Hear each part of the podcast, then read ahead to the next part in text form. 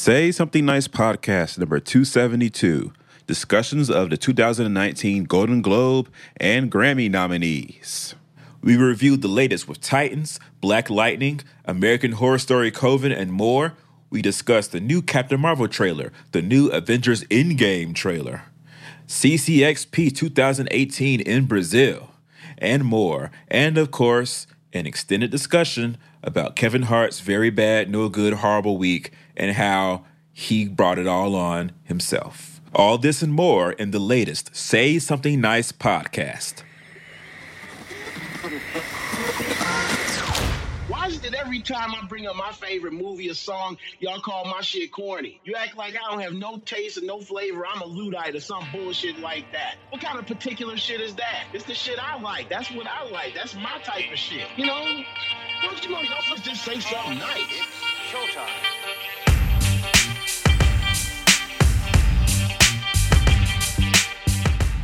Welcome to the Say Something Nice podcast film, TV, and music news, discussions, and reviews from a multicultural point of view. In addition to our Say Something Nice challenge, in which we challenge each other to say something nice about the best and worst in pop culture. Be sure to check us out at ssnpodcast.com and on all social media under the handle at SSN Podcast. Our show can be found on Apple Podcasts, Stitcher, Acast, TuneIn, and wherever else great podcasts can be found. Please rate us five stars on iTunes and Stitcher so that more people can find our show. Thanks, and here we go.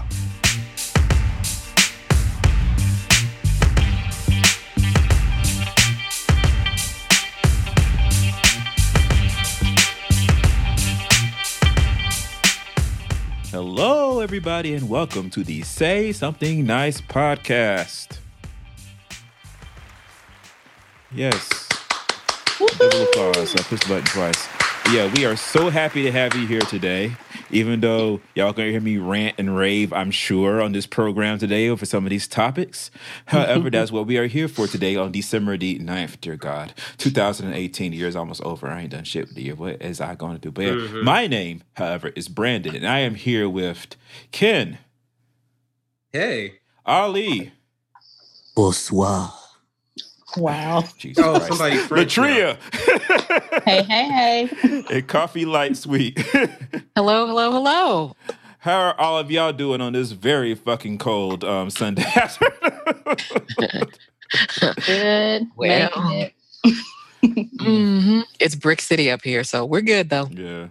Jesus decided he didn't want to pay the heat bill this this week. It's just fine though.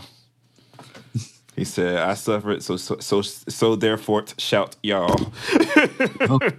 and we got ours on that little, like the little budget plan. yeah. So it's the same price all year. Mm. That is the way to go. Tell them, teach the children, let them know. Get that plan. I have the same thing. hmm It's like it's and it goes down like every year. It's only like seventy dollars. Right. Hmm. I need to do that. Mm-hmm. But yeah. Who do you have? Uh, crap. Um, Gas South. Okay, we have Georgia Natural Gas, but they, might- I mean, they might still have the same kind of deal to look into it. They got some kind of deal where you can get a flat rate versus like the Yeah, that's what we have, like the flat rate, Yeah. Yep, that's it. twelve Yeah. months. You just pay the same price every month, no matter how much you Mhm. use. It's the same. Well, you can't and go you have super to like crazy. re you know redo it every year. They'll send you a little notice saying, "Hey, Mhm. You want to keep this?" Yes, I do. Right. I'm gonna look into that. All right. So Mhm. let's talk first about the things that we have been watching and listening to and stuff and reading in some cases. I'll go first since my list is a little bit short because I have been working and working. Like my name was Solomon Northup and I have been kidnapped and taken to Louisiana. Oh, Um, Lord. Mississippi. What's Louisiana? Um, but um, so uh, The Flash had their 100th episode this week, and I haven't watched it yet because I I went to look at the episodes on the CW app, and lo and behold, I found out I was four whole episodes behind.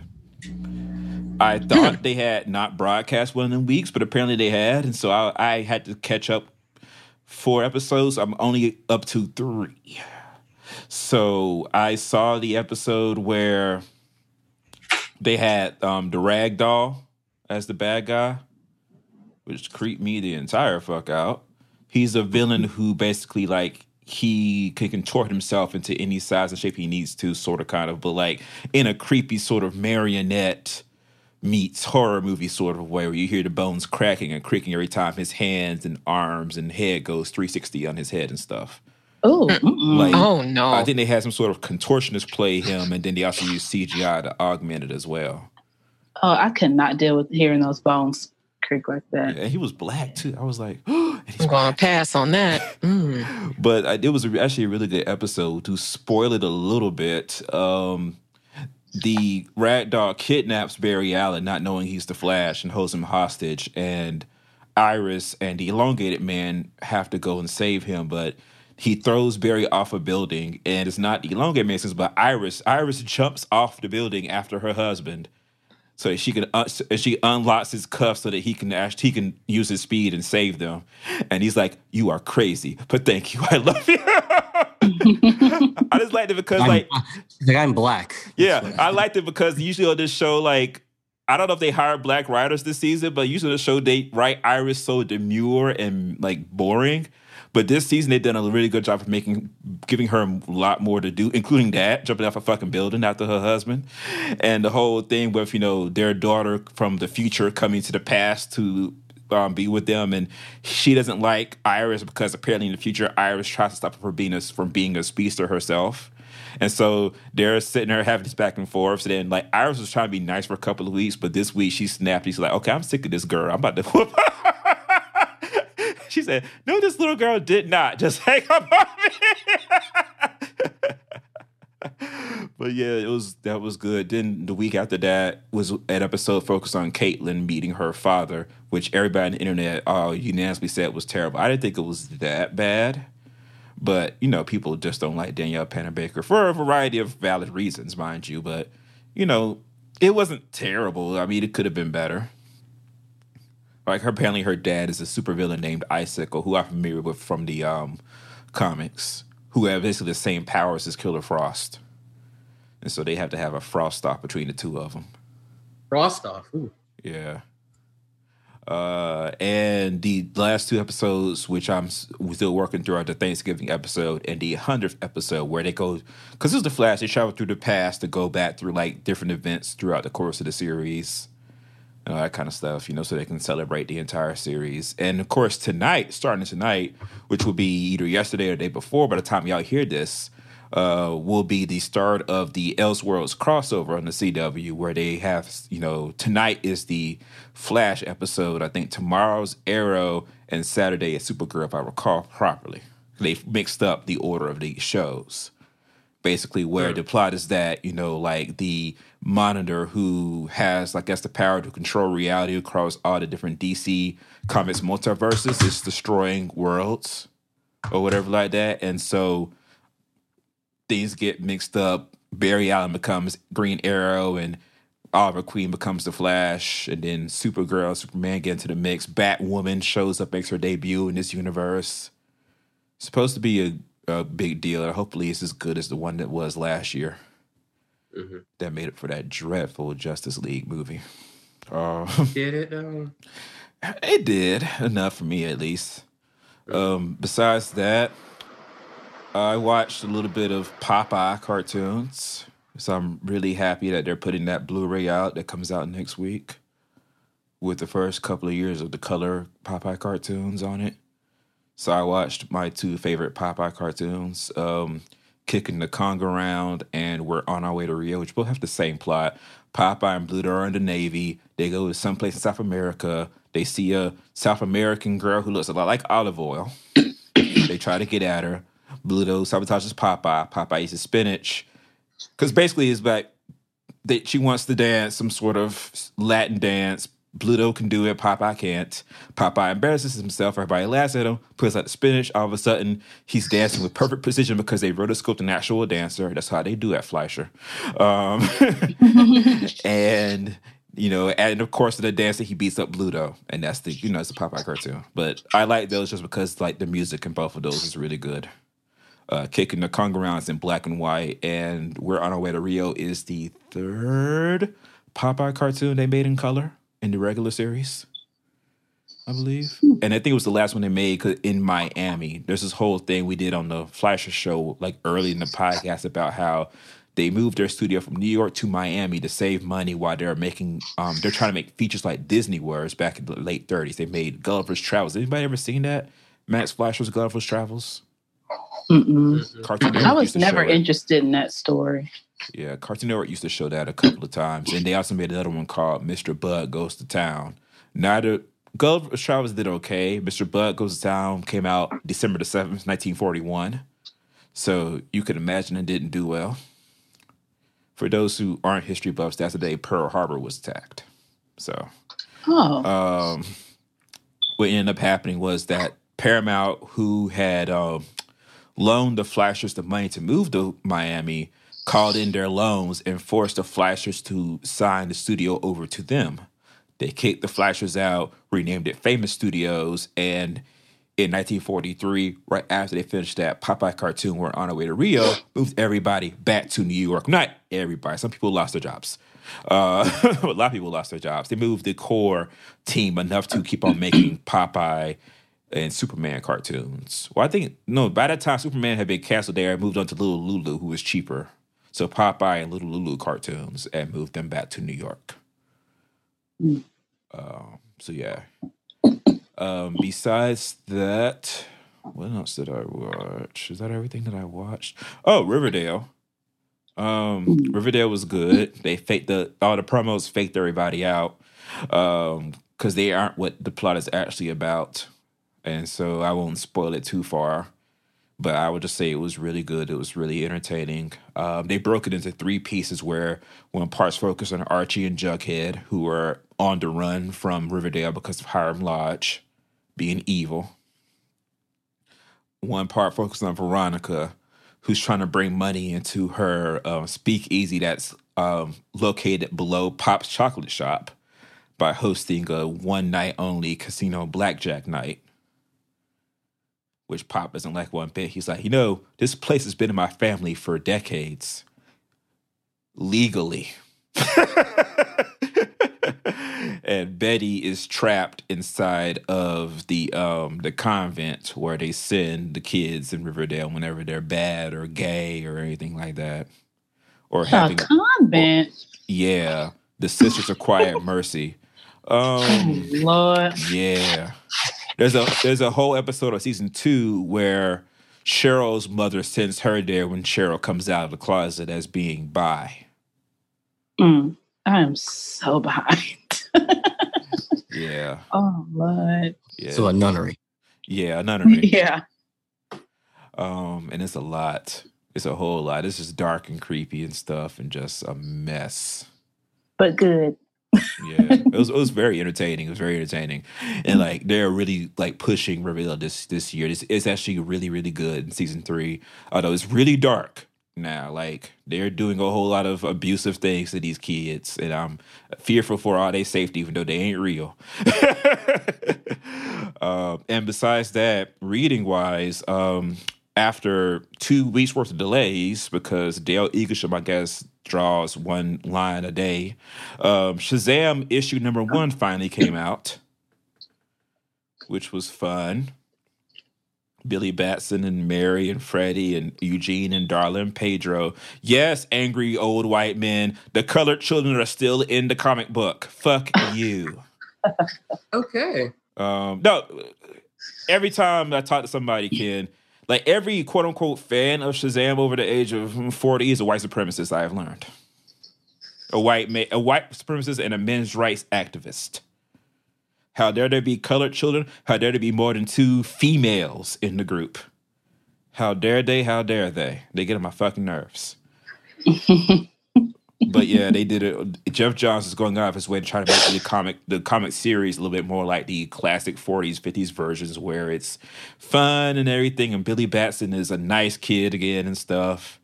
Except that they found like this um, secret train station inside of the um, Rock of Eternity where the powers come from that leads to different realms of magic that they're gonna go and probably fuck up the universe a couple of times because they're children and don't know what the fuck they're doing, which is gonna be great.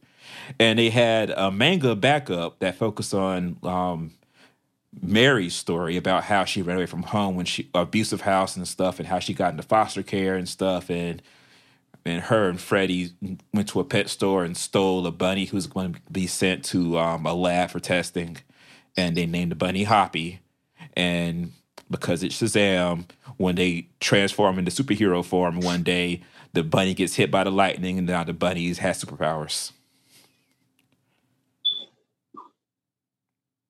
Okay. That's what you say something. I mean, I mean, I, I showed Ali the panels and had to explain that the bunny, Hoppy the Marvel Bunny, is a character from like the 1940s that they've had the Shazam comics, like sort of kind of well in his own books, and then in when DC bought the characters, he's been sort of kind of here and there, and haven't really used them that much, but they're clearly going to be using him again. Mm. So is it like a creepy bunny? No, it's a happy, nice, smiley bunny who just has superpowers. Oh, okay. no. But not no. No, no, no, no. At least like first a tiger, now a bunny. I mean, Superman has a dog and a cat. Yeah, but that's different. Supergirl has a horse.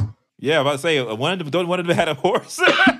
Wonder Woman has a kangaroo, Punchy. yeah, What in the world? What is with these animal super familiars?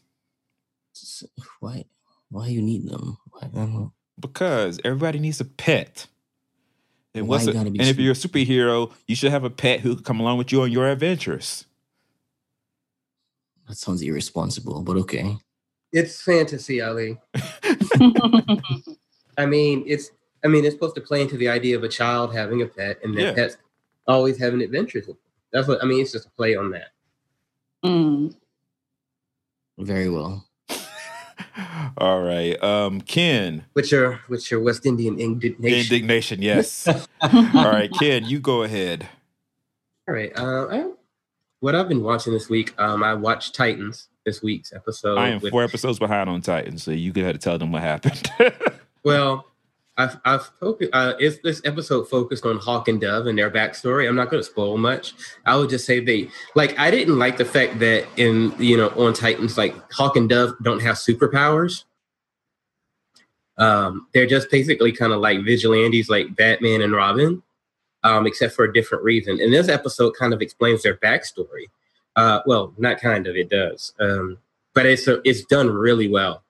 Um, you can t- you can tell there's a lot of shared pain and everything. We meet, um, you know, other family members for Hawk and Dove, um, and, and but it's told it's done really well. It's really dark. I mean, because the whole Titan series has been about basically about teenage angst, and you know, you know the pain and sorrow that you know people have in their childhood or experience, and how you got kind of have to try to move through that in adolescence. That has been basically the guidepost for the series um, except for maybe Starfire, who's just um, an alien and suffering from amnesia. But it was an episode. It was written by Geoff Johns. Geoff Johns did a really great um, job of writing this episode. I mean, it does get to the point where it's like it's a little like. I remember when I was watching Batman Begins, that film, how I loved the film almost up until he put on the costume and then things got weird because the, the way they, you know, the way they wrote the character and the gravitas they added to him, it was almost to that point where it's like, well, we, you know, almost that you don't need it and it doesn't kind of fit. But I mean, it still works. So you can see there's some um, a little bit of inspiration there. It's kind of like, okay, we're going to make these characters dark, but they're darker, but they actually did it right. Um, I enjoyed that. Um, I also this week I was watching, um, and Ali might have watched this. It was a Netflix um, original anime, Seven Deadly Sins. Oh Hello? yeah, yeah. Yeah. I watched. Yeah, I finally watched the first season, which um, I like. The first season is tw- is like twenty five episodes, so I had to take a break right now. No, I didn't know it was that long. I, I miscalculated when I started watching this. And I was like, wait a minute. Y'all want me to watch how many episodes? I'm like, this is like a whole year of story. Yeah. Um, but it, it, I was surprised, it was really good. I thought it was just gonna be more childish until they really get into it. But it was a very entertaining anime. I do not like the um the gross um amounts of fan service on that anime. Really, the main character is way too handsy. Oh yeah, that that did bother me because I'm like I'm like this is definitely before the Me Too movement. yes, very much so. I'm like even though this is like a trope of anime, um, this is like um, you're doing way too much. I'm not comfortable because you have basically you have the equivalent. I mean, it's not spoiling this much, but you have the equivalent of a teenage girl being like uh, accosted by an ageless um, by an ageless magical magical being. Yeah, it's and, and it's her reaction too that I I don't like. It's not it's not a if she if she punched him in the face at least one or once or twice, I'd be like, okay. So Mhm. yeah, showing that she has um you know some some agency here where she's in Mhm. control. No, it just happens and she just freaks out and nobody nobody calls him out on it. Actually, Nobody- they do. Yeah, they do. Hawk calls him on it all the right, time. Yeah, pig. Yeah, well, but it's a pig, so it can't really do anything except call him out. Yeah, But I he- don't- don't, you remember he like when they had to sleep in the same bed and he tied him up Oh, so he true. couldn't touch him? Jesus. But all that is just unnecessary. It's just all this fan service thing. Like it, it really, It is. it really takes me out. And I, and um, that's the number one thing that fans of the show always call out. They like the the, the show. It's just they're just like, man, if the if the writer and the animators would just just kind of calm down. If all this fans there is not everybody who watches anime is a huge perv. Yeah, like, oh look, I got your panties. Like, um, no. Like, yeah, stop doing that. That's they, li- they literally do that like five times. And this is anime? Yes. Oh my god. No. It's like she's looking around and like you the character just like, oh my gosh, I'm missing. Oh my god, did I leave him in the bathroom? And then like 10 minutes later, it's like, oh yeah, you might want to put your panties back on. What? yeah, it, it's just and, and the funny thing is it shows up at the most random times. Like he can be, she can be talking about something completely different, like being completely serious, and all of a sudden the camera pans to the fact that his head is not where it's supposed to be. Like, Sound like a Betty Like- Boop cartoon. like physically, his head Yeah. is not where it's supposed to be. Yeah. Or, or so- she'll, be- or let, let's say she gets mistakenly knocked out or faints or something. It's like he's squeezing her breast to see if she's still okay. Yeah, she's still alive. Oh my gosh. Yeah. like what what really? So yeah. So clearly you can tell that whoever made this is a guy. Duh. hmm Right. And and he has some serious serious stuff that he needs to unpack. So yeah. Yeah. Okay. Besides that, um, just quick rollout. Um, I've watched the the Gifted. Um, the Gifted. They, it feels to me like they have no plan for this season. They are just writing every episode as it goes because it is a it is um very questionable to me. Like it's just okay. Um, I'm in, I'm enjoying um the leader of the Hellfire Club, Reeva, aka Boo Boo Kitty, uh, more than I thought I could, I would, or was I'm- in the I'm- earlier episode. I'm shocked. Like she's she can do she can act. I have Mhm. to admit. She's she's pretty good.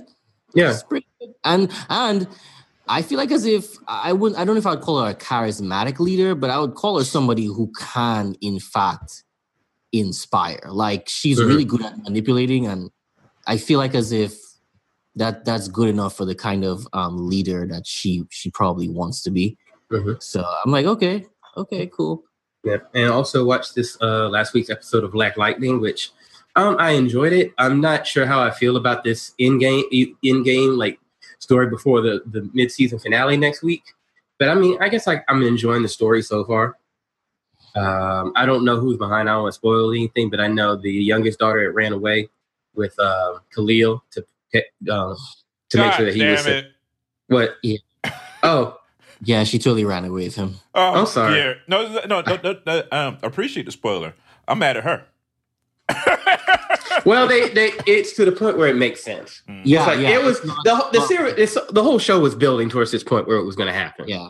So Um, you know the funny thing is, Ken, like I actually appreciate like there there's a lot of stuff that I'm I scratch my head about about this show, but the reveal of you know when she reveals that she has abilities to him. I actually think that was a great scene. I was like, wow, Mhm. that actually doesn't look that doesn't look terrible. That doesn't look bad. Like it actually looks pretty smart and and cool.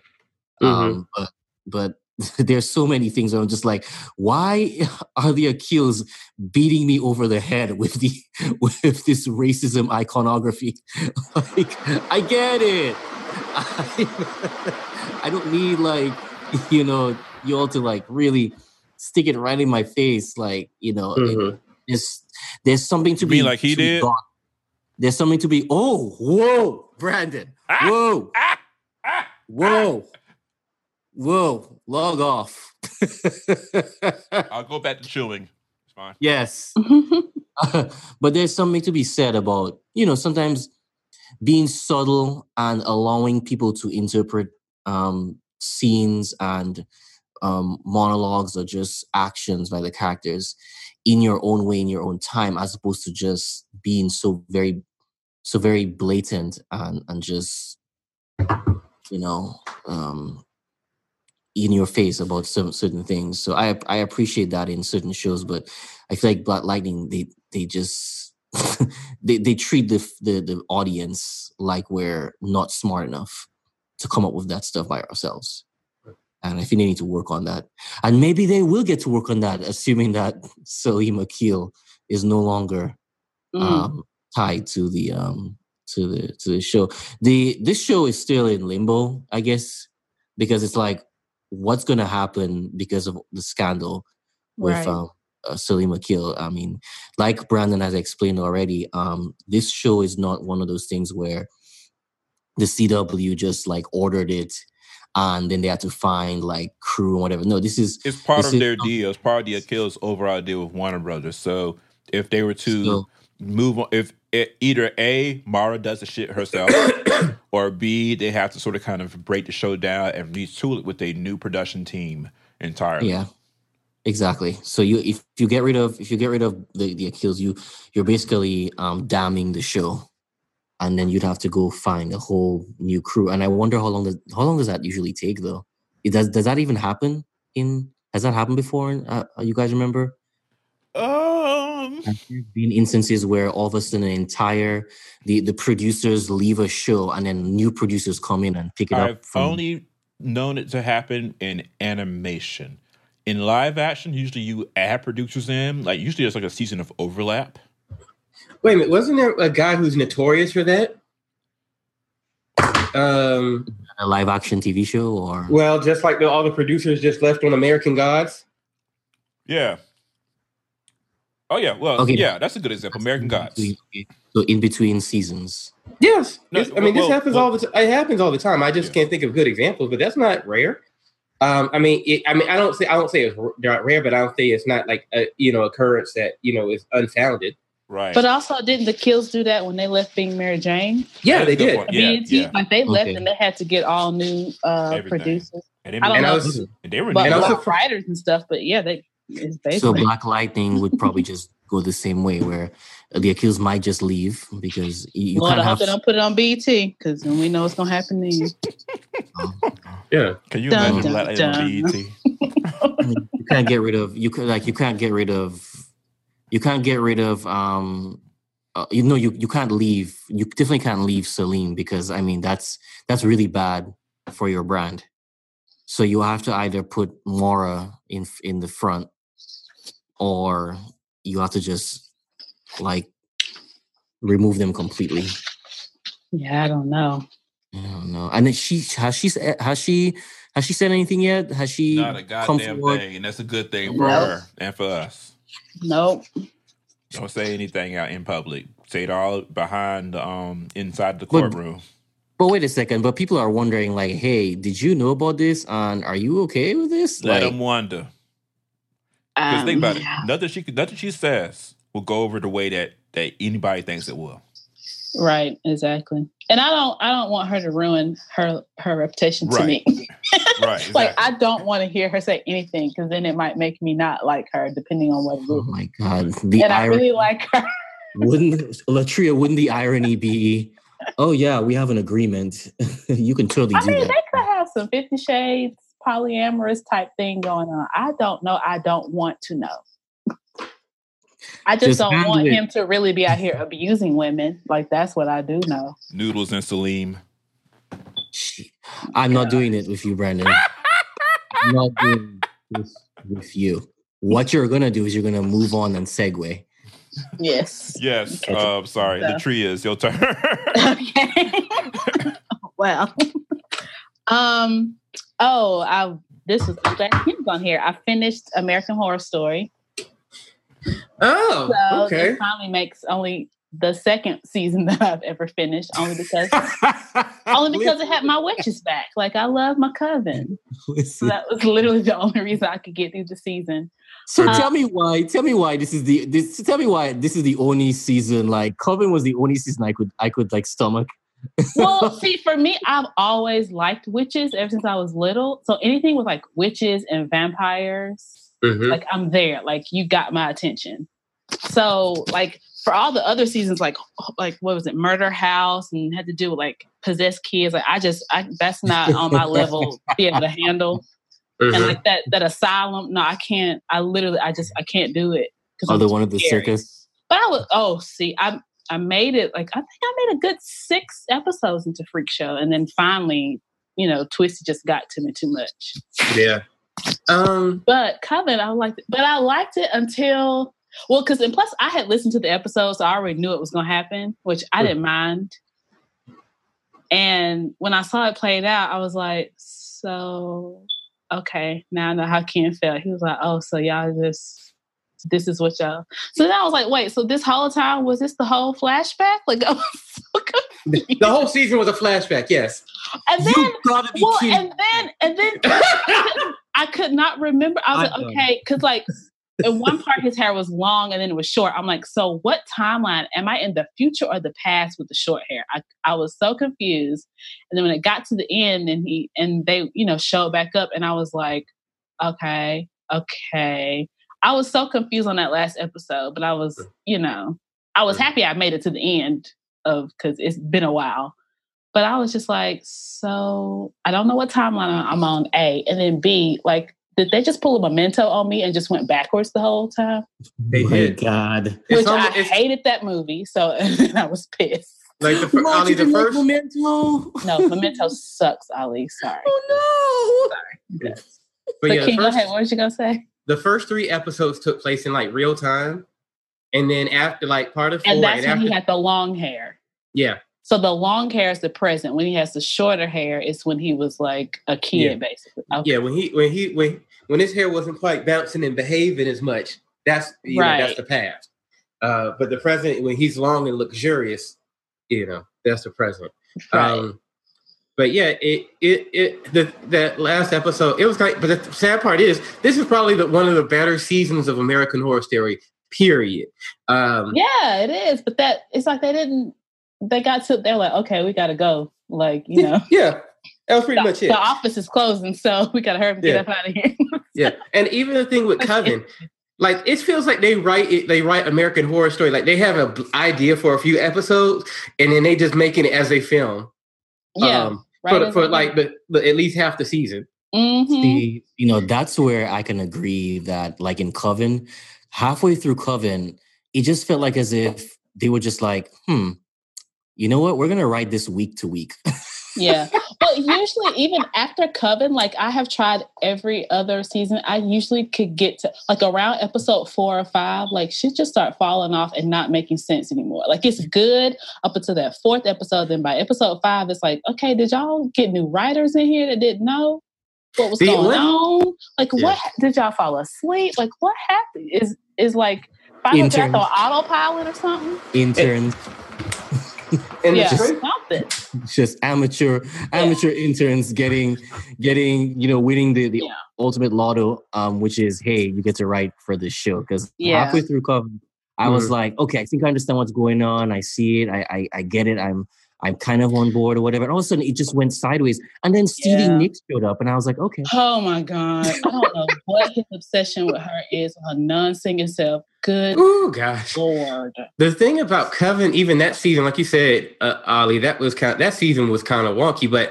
it was the performances and just those women going back and forth talking shit about my each other thing. that like, made I'm it. there for the acting. Yeah, it Like, was- it even, was- yeah, even if it was- doesn't make sense, it's the acting that really draws me. hmm It was just like- I don't care what nobody said. That's Sarah Paulson be acting her little ass off. Yeah. And even this last episode, like Angela Bassett just coming through Oh and my God. For that all- like that that With just her gave me so, right. Mm. She wanted the power of a powerful beauty queen. But that ain't you, sis. I'm just like, it's something about Angela Bassett being hood that I love. Right. I just I love this. Even though she was only there for like five minutes, I didn't care. I was so excited. That ain't you, sis. But that yeah. ain't you. So so I finished that. Yeah, that Um, season, that this season and Coven exists primarily for the memes. I'm Oh telling yeah. you, the yeah. memes because people just want to see their faves come back. Oh, absolutely. Even Nan. Nan came back for a little split. Nan second. came back. Wow. Yes. Well, all right then. Mhm. Yeah. Um, okay. And then my other, just my regular shows, Happy Together, Murphy Brown, Blackish. Have y'all been watching Blackish this season? Um, I have not. Brandon, have you been watching Blackish? Nice. Oh man.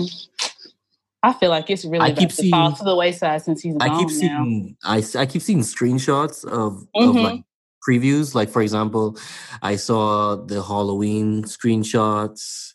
Yeah. uh, You know, I saw I saw a preview that where I think wh- what was it? The son wanted to to skip a year before he went. oh to yeah, school. he's taking a gap year, lazy behind. Cause, cause he, and then he, he was, and then he, you, he just, he tried to justify it by saying that one of the Obama children did that.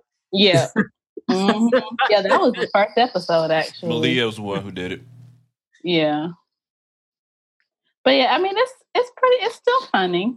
But I I can definitely tell that there's I feel like there's not not that there's not a lot of promo because I follow them on social media so I see stuff. But I just I can definitely tell like the fanfare has died down tremendously. Mm. And I don't know if it's because Kenya is gone or what. But I feel like it kind of did that last season as well too. Um, what else have I been watching? Um, nothing new. And then oh, I was telling offline, but I found out about through my Comcast main home screen. Uh, this app Tubi, T U B I. I don't know how to pronounce it. Where basically it's like free streaming of TV shows and movies. Tubi is correct. Tubi, okay. And so I saw that and I was like, oh, you had me at free. Let me click on it. And it has like a lot of old stuff, some black movies that are kind of new, but are basically like straight to DVD type movies. Um, so I found some like old TV shows that I love that are on there that I can watch. So that was pretty cool. Um, and then also yesterday, I watched um, because it's the holidays, Christmas Chronicles on Netflix with Kurt Russell. And he is the Santa Claus that I never knew I needed. It was I was actually entertained with that Hmm. movie. I can, you know, I would hope that Netflix comes out with a part two next season. Because I would much appreciate it. If you like holiday movies, I would recommend it. and that is all that I've been watching. Um, Brandon, you're so far away from the microphone. Yeah. Was somebody was he saying something? Like I literally Oh, sorry, barely- sorry, my bad, my bad. No, I had to, I had the thing turned all the way down. Um, before I go on to Ali, I forgot to mention, so I keep forgetting to mention it. I saw "Sorry to Bother You" over Thanksgiving holiday mm-hmm. because it's on Hulu. All right, Comfy. Yeah, it was a lot. there's a line in the episode of Family Matters where Waldo Geraldo Faldo tells Steve Urkel Oh God. that Somebody I make stupid the food first. look like an art form. and sorry to bother you, Boots Riley makes the lack of subtlety look like an art form. Well, at least he tries. Um, You know what? Now that you mention it, why don't people just do that? That could be a genre. mm. Yeah, because Right? nothing was subtle. It was so in your face. Why not just do that? Why don't you just make and there kind of be like a whole genre where it's just like things just ironically just like really blatant in your face on purpose to make a point. that movie. I didn't mind the big quote unquote twist that happens. I mind everything that happened maybe five minutes after that. because it's like the movie got so it's like it's like it's like he got so excited over his own um didacticism that it's like he was orgasming the last 20 minutes of the picture and then couldn't keep the narrative in control like I know a lot of people would say that Sorry to Bother You is their favorite movie 2018 because a lot of people I know are like socialists and shit and they believe in all that stuff. Favorite movie of 2018. Yes. I'm sorry, Ali. Ali texted me and said you can hear me smacking. I'm, I'm trying to. I'm trying to not do it. I apologize. um, but it's because they strongly believe in the message that capitalism is evil and socialism is the best solution for everybody. It's more. It's more of a what I'm saying versus how I'm saying it. Why they like the movie that much up until the last 20 minutes of it, I thought it was actually very good. It has a very distinct art style. It's trying to be a modern day take of a Melvin Van Peebles movie. It just goes off the rails in the last couple of minutes and doesn't make sense even by its own rules. But hey, I'm not gonna yuck anybody's yum, at least not on this. Other shit, maybe. Y'all like Sorry to Bother You, think it's awesome. That's great. I have strongly mixed feelings. It's like a strong. I think I said B minus, and that's a gener- That's a generous B minus. when I watched it, because I posted about it and then deleted the post because I was like, I realized the, after the first couple of responses that this wasn't going to be anything I wanted to see in my face on my Facebook. So yeah, that's sorry to bother you. I'm sorry, uh, Ali. Um, other shows besides the ones that you had already mentioned in the other that you were saying. Well, that that eliminates the gifted. Um, I know Ken said that it's kind of um, it's kind of meh. Um, and I still I still like the show. Um, it's it's better than what I've gotten on X Men movies. I'll tell you that much. So I'm I'm happy with that. Um, I like how just recently they've gotten into this plot line where it's like, what if there was a a sort of a, a scientific breakthrough that sort of you know sort of shuts down the X gene completely. Um, you know, now there's an ethical question that comes into play where it's like if you could change what makes you fundamentally you, if it means living a, a life that is free from from chast um, from being chastised or being treated differently, um, would you do that? You are Right. aware that you're describing the plot of X3 The Last Stand. Yes, I know, I know, but this one is doing it better. Okay. what other shows, though? I want you to retread um, on on The ahead. Gifted. Um, I started watching Home. Um, sorry, I started watching um, uh, Homecoming, which Oh, is have, have you listened to the podcast first? uh the podcast. Yeah, they they had the um. There's a podcast that came out either last year, earlier this year. I listened to it, and that's what the show is based off of. Oh, I just okay. didn't know, but the podcast is really good. That's why I was asking. Okay, I I started watching it because I heard um it being like praised on another podcast, and I was like, oh okay, let me see what it's all about. And I saw Julia Roberts is tied to this, and I was like, oh mm-hmm. okay, Julia Roberts is cool. And what did you call Julia Roberts when you described this program to me the other day? A very respectful Christian woman. Okay.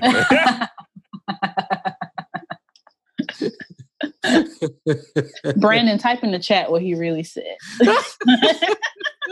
I will. Hold I on. I don't believe him. I'm mad that it's on Showtime because I want to see it and see like how close to the podcast it is. Because they actually had like real, like real actors in the podcast. Like, um, I forgot the lady who plays the character Julia Roberts plays, and then they had uh the guy from Friends. Uh, uh, God, what's his name? Not Joey, not Chandler. What's Ross? The guy who plays Ross on Friends he was on the podcast. But it was really good though. I'm just wondering like how close the show is to that.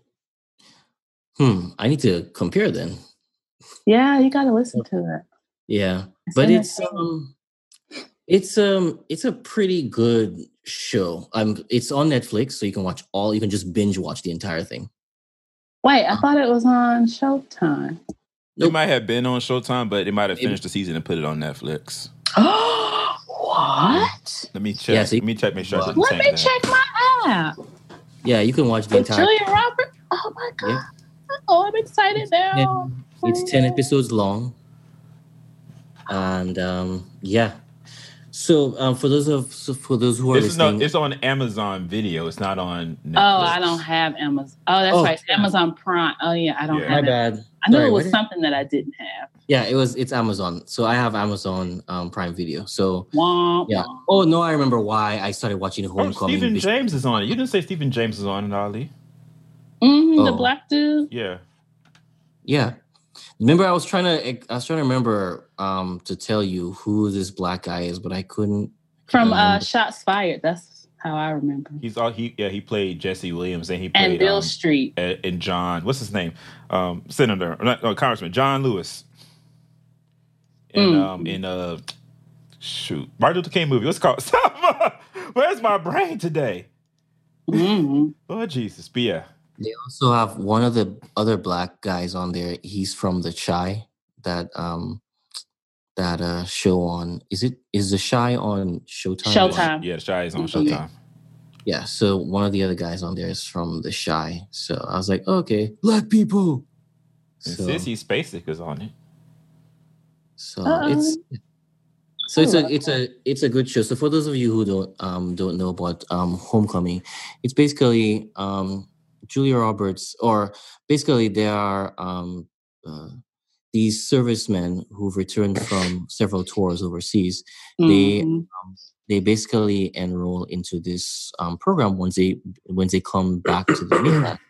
And this program is supposed to assist them with transitioning smoothly into being a civilian again. Supposed Uh, to. Uh, Julia Roberts is playing um, a counselor at this facility that the guys are at, and she is supposed to be, you know, um, helping them to just, you know, transition by by conducting things like like uh, role playing and classes, and just, you know, being an heir to their issues and trying to sort them out before they they supposedly allow them to rejoin the rest of society. Um, the show is um, takes place the, the timeline for the show is very interesting because half of an episode is or the episode is broken up into sometimes it's present day and then sometimes it's um, four years into the future right Mm. and the reason why is because um, several characters, for some reason in the future, they have no recollection of what's happened at the Right. facility past. And so it, for you, the viewer at home, it's it's for it's to engage you in this mystery to try to solve what happened at this facility and what's going to happen next um, four years later for these characters um it's it's the tension in this show is is something else because honestly it's not even like as if it's like like violence and guns and all that stuff. It's just suspense. And i i'm It's like mental anguish. yeah it's just that's like oh, basically you're what they're doing. They're, they're playing with like these people's minds. yes. Yes. And and so you, you know you're left to wonder you know what exactly is the real what the real uh mission of this facility? Because you eventually you start to realize that no, th- this this is more than just helping people to transition into, you know, Right. you know, civilian life. Because why is Julia, even Julia Roberts' main character, in the future, she can't even remember working there. She's no recollection. like when I listened to the podcast, I'm like, what was she actually like a licensed therapist? Oh, like, what? Oh yeah, Like a license, or did they just like say, "Hey, we need you to do this. Don't ask questions." Like I It's- kind of feel like it's they the just put latter. her in there. I don't. definitely the latter. Yeah, Because she had no business doing what she was doing. Mhm. even in the show, her mother, you know, basically breaks it down for her in the future, and her her mother basically tells her, "Hey, the fact that you're not, the fact that you even got that job four years ago was surprising to me. I just didn't tell you that I was shocked. I just wanted you to feel good about yourself because you had just graduated from school and you didn't even have that much experience, and they're asking you to to basically be one of the main people to spearhead this this, this. Exactly. Now, I don't want to like get too much into it, but like in the show, was she working at a diner Yes. So in, in, the, beginning? future- when it's like, okay, yeah. so they probably So- follow real closely to the podcast. Yeah, they probably do. So basically, in the in the past, Julia Roberts is a counselor, and in the future, four years later, she's now a waitress at a diner. right. So you're trying to, as a viewer, you're trying to connect the dots. How did she go from there to there? Mm. So, so yeah, I encourage everybody to watch this. This is this is a really well acted um, show. It it really keeps you on your toes. Um, yeah, it's really fun. And yeah, besides that, and Black Lightning and The Gifted, um, that's pretty much what I've been getting into. Um, that's like really at the top of my list in terms of priority. So yeah, I'm gonna see if I can check out more because what I want to do is I want to check out um, the marvelous Mrs. Maisel, Maisel, or is it? Is that what it's called? Maisel. On yeah, Mhm. on Amazon Prime. And I want to check that good. out too to see if to see if that's as good as what people were talking about because people really like this show.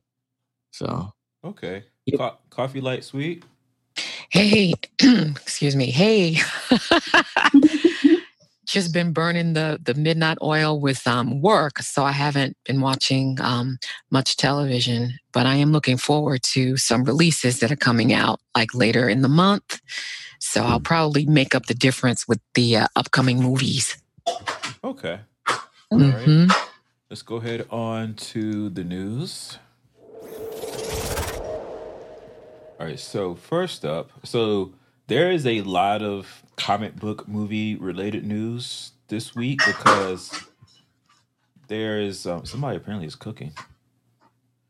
um, there is a Comic Con in Brazil called CCXP. I'm guessing it's Comic Con Experience 2018 because this this it's summer down there right now, right? That's um how- yes, when yes. it's yeah, when it's winter up here, it's summer in the south. Yeah. Yeah, I was about to say that's how this whole like earth science thing works, right? Yeah. So Yeah, it's very So- it's very weird to see people in Australia um, posting pictures online and on Instagram going, "Oh, I'm just enjoying the first days of summer," blah blah blah. And I'm like, "Oh, that's it is the first days of summer." yeah, lucky bastards. Um yeah, so because studios now are trying to get every dollar from every country that they can get it from, they've sent everybody they could who's in a comic book movie or a big studio release down to Brazil to, you know, meet the fans and stuff and show exclusive things. And so Marvel Studios sent Brie Larson down to Brazil where and they released a new trailer for Captain Marvel, which comes out in March. I think March the eighth or the sixth. Let me check. Me check which which date it is, so I don't tank it. But they also released a a new poster for America, but also an exclusive Captain Marvel poster for the CCXP audience. hmm Hmm.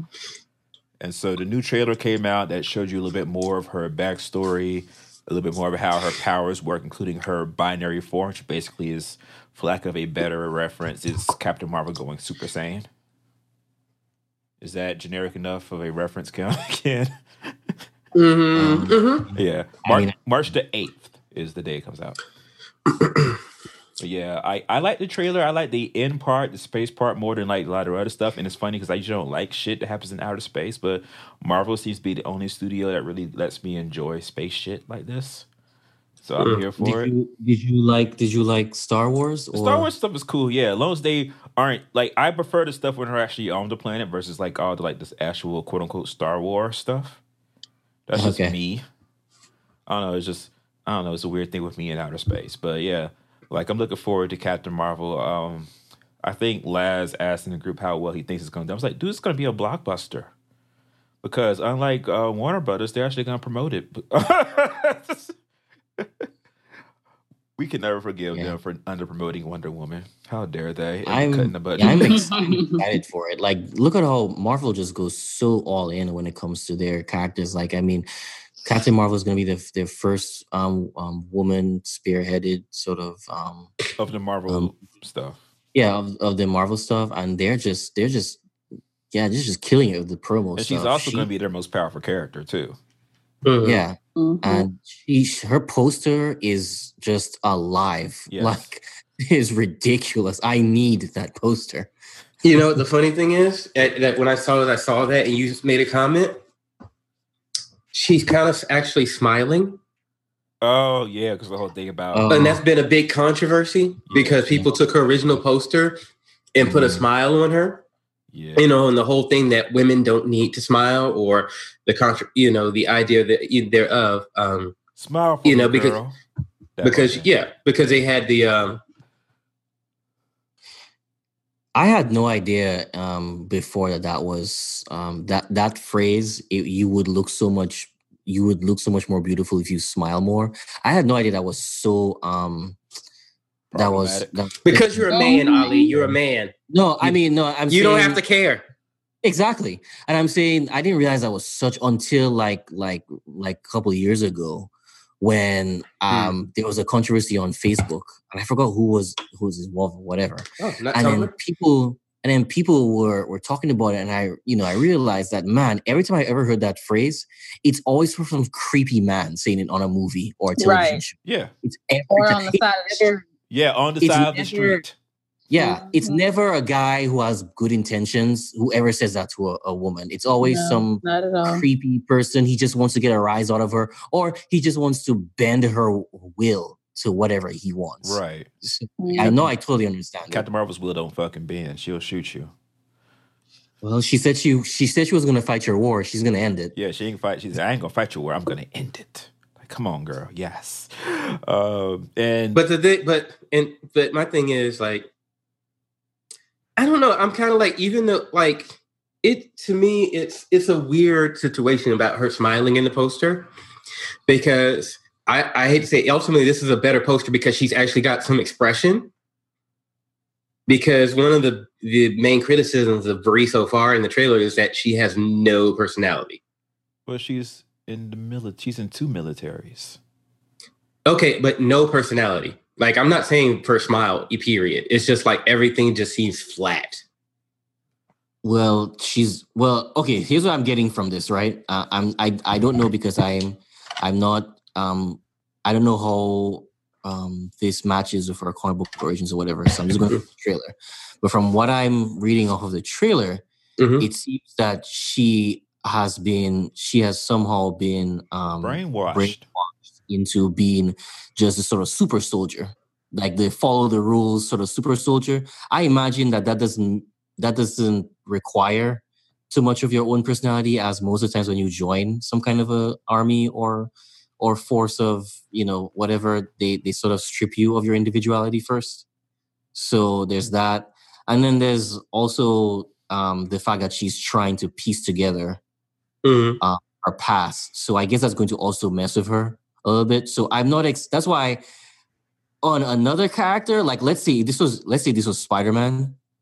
If Spider Man came out with a, with a trailer like that, I would be like, wait, wait a minute, like where is where is the Peter Parker here? Because I don't, because Peter Parker is brimming Mhm. with um personality, right? Well, I mean, but he's also known for that.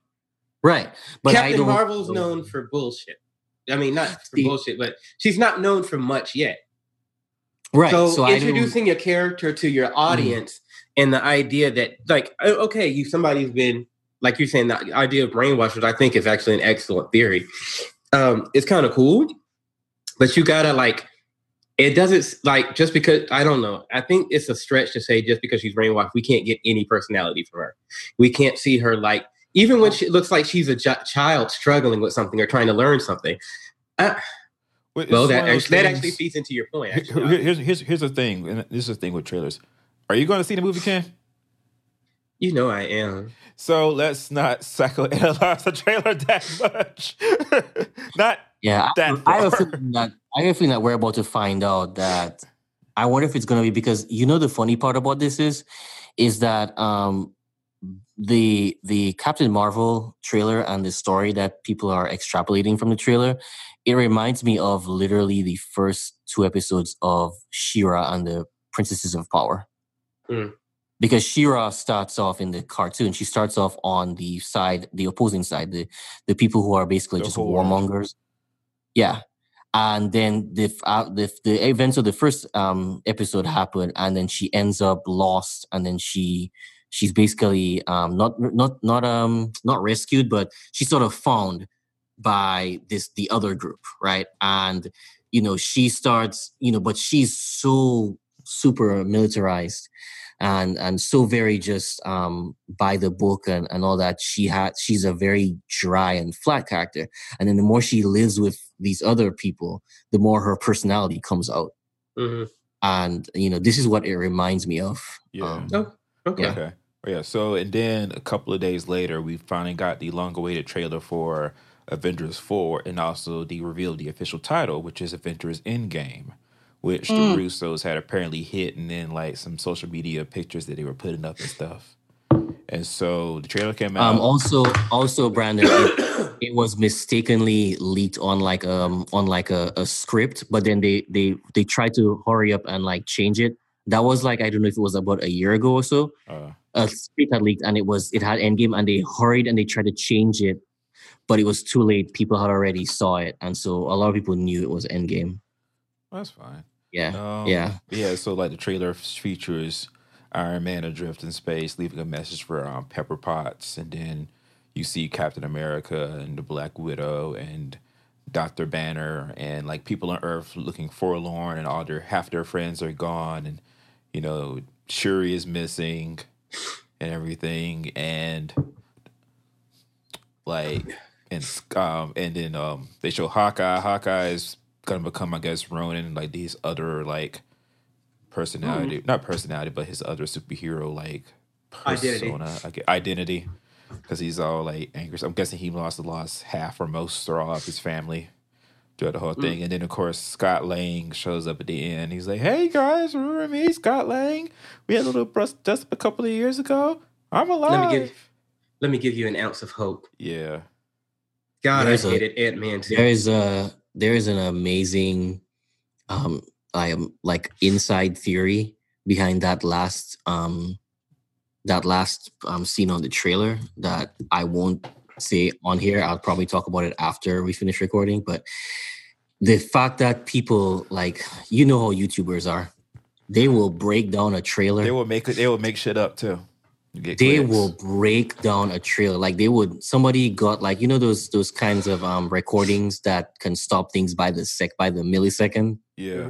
Mhm. like they did that and they revealed all these details. Like not not like hey i'm extrapolating not like literally like hey look at this this thing that we're pointing out to you in the trailer right there. And i was just like jaw drop like crazy. So yeah So they they didn't get mad the fact that none of the Black Panther characters showed up in the trailer. I did. I mean, well, you can't really show them, right? I mean, the, Not yet, right? who survived? Uh, Okoye and Mbaku. The ones we know who survived. Yeah. Mhm. But my thing is, we know they're going to be in the movie because they got they got to make Black Panther two. It made too much fucking money. That's what I'm just so confused at at this timeline. They got so many movies coming out. Like, why is Avengers coming out so soon? I feel like they need to do all the other ones first. Isn't that funny though? That because And we're then have Avengers Endgame because it doesn't make sense to have this and then knowing that we're still going to get a Black Panther too. What are they going to do? Well, well, well, well they they, The they gonna yeah, they got to bring them back to life first. well. First, and the other thing is too. It's like we're doing that because we're we're adults and we understand how money works. Lord Right. Jesus. So we so essentially by our maturity, our maturity spoils everything for us.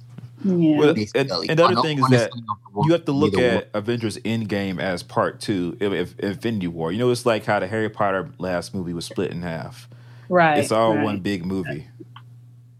Right. And the other thing is the other thing is too is like this is supposed to kick off whatever happens at the end of this movie is supposed to kick off the next Phase the four. next yeah next Mm. phase right so so you have a lot of people and brandon correct me if i'm wrong but aren't um several of our veteran actors their their contracts that are up, up and they probably don't want to keep on doing this anymore Yeah, some of them Well, want to go on and do other gone. things. Yeah. They they Yeah. claim that Chris Evans' contract isn't up, but he is essentially done after this as far as we as far as yeah he probably wants to for do other all- stuff and that yeah. and that's okay Yeah. Like people keep talking about huge. they want Hugh Jackman to be in the MCU. Hugh He Jackman is. Let him, he, let him sing his musicals. Yeah, he is about old. He keep fighting crime. Uh, he's about to he's about to go on tour for like twenty years. Let him go. Uh uh That nigga is Uh-uh. on tour. It's a billboard in downtown Uh-uh. Atlanta talking about he coming to Atlanta to sing all them greatest showman songs. Y'all let him be great and sing and dance and shit, for fuck's sake. He wants to be Gene Kelly. Let him be Gene Kelly. Yeah. Cast somebody short like y'all want as Wolverine instead. yeah No, Did- he did we- gave us Logan. want- Logan was great. That was a good swan song. Yeah. We, yeah did, did You we want somebody more comic book accurate anyway so Yeah. Y'all complained for years he was too fucking tall. I'm saying. But then they I feel like me. Tweet and I want to know Yeah, they all on me. what happened. So, like when Thanos Snap. clicked his fingers, did it cut off Cap's beard and and his hair? Like, Yeah, you- You know, All like- right. like did it like instantly Mhm. shave him? Like what ha- what had happened? If they're Talk supposed to it. be if they're supposed to be destitute, why he still ain't looking scruffy? I got a problem with that. all right. He had time to shave. No, You trying to tell me the everybody- world ended? He got time to pick up a razor. But and Tell him, yet, Latria. Tell him. Tell him. and yet Black I'm Widow upset. still got on that dusty blonde wig. They better CGI that beard back on, like they kept that, like they took that mustache off of him.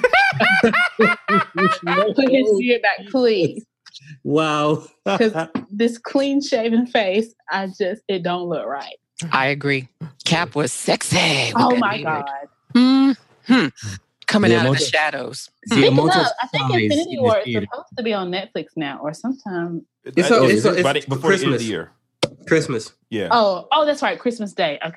Oh, gotta wait. Yeah, the amount of size in the theater when Cap showed up in Infinity War for the first time with Size. the. Nigga, they were cheering in my Listen. screen. Ali, Really? I literally, the trio was right there. They was yelling. I can still see that scene in my head. Like he's just like stepped out of the darkness. And I was like, is that who I think it is? Is that Cap? Oh, Yeah. okay, I see you. Mhm. I see you, Yeah. Steve. With the little, little shaggy hair. Okay. Hey, that you- Stepped out of the shadows to take care of business. I said, Well, he, I think he missed the beard too because you saw he cried that single tear. it just it made him look like he was like really ready to fight. Now it looked like he gave up. Like that's We how I feel. knucking and bucking and ready to fight. Now I feel like oh I'm about to cry this whole movie because it just look like he's sad. Like give me the beard back. right. Hmm. But uh, I don't know. Um, Yeah. I, it, it's kind of. Uh, hopefully, Shuri's not dead, I but hope she's not. but she's working on a project in secret. Yeah. I because hope if somebody po- I was, I was joking like she's still trying to fix the wiring that uh that Tony and what's call and Bruce did on Vision. That's why she missing. Like, uh, this is the ghettoest shit I've ever seen. this is the ghettoest shit I've ever seen. this is some bullshit.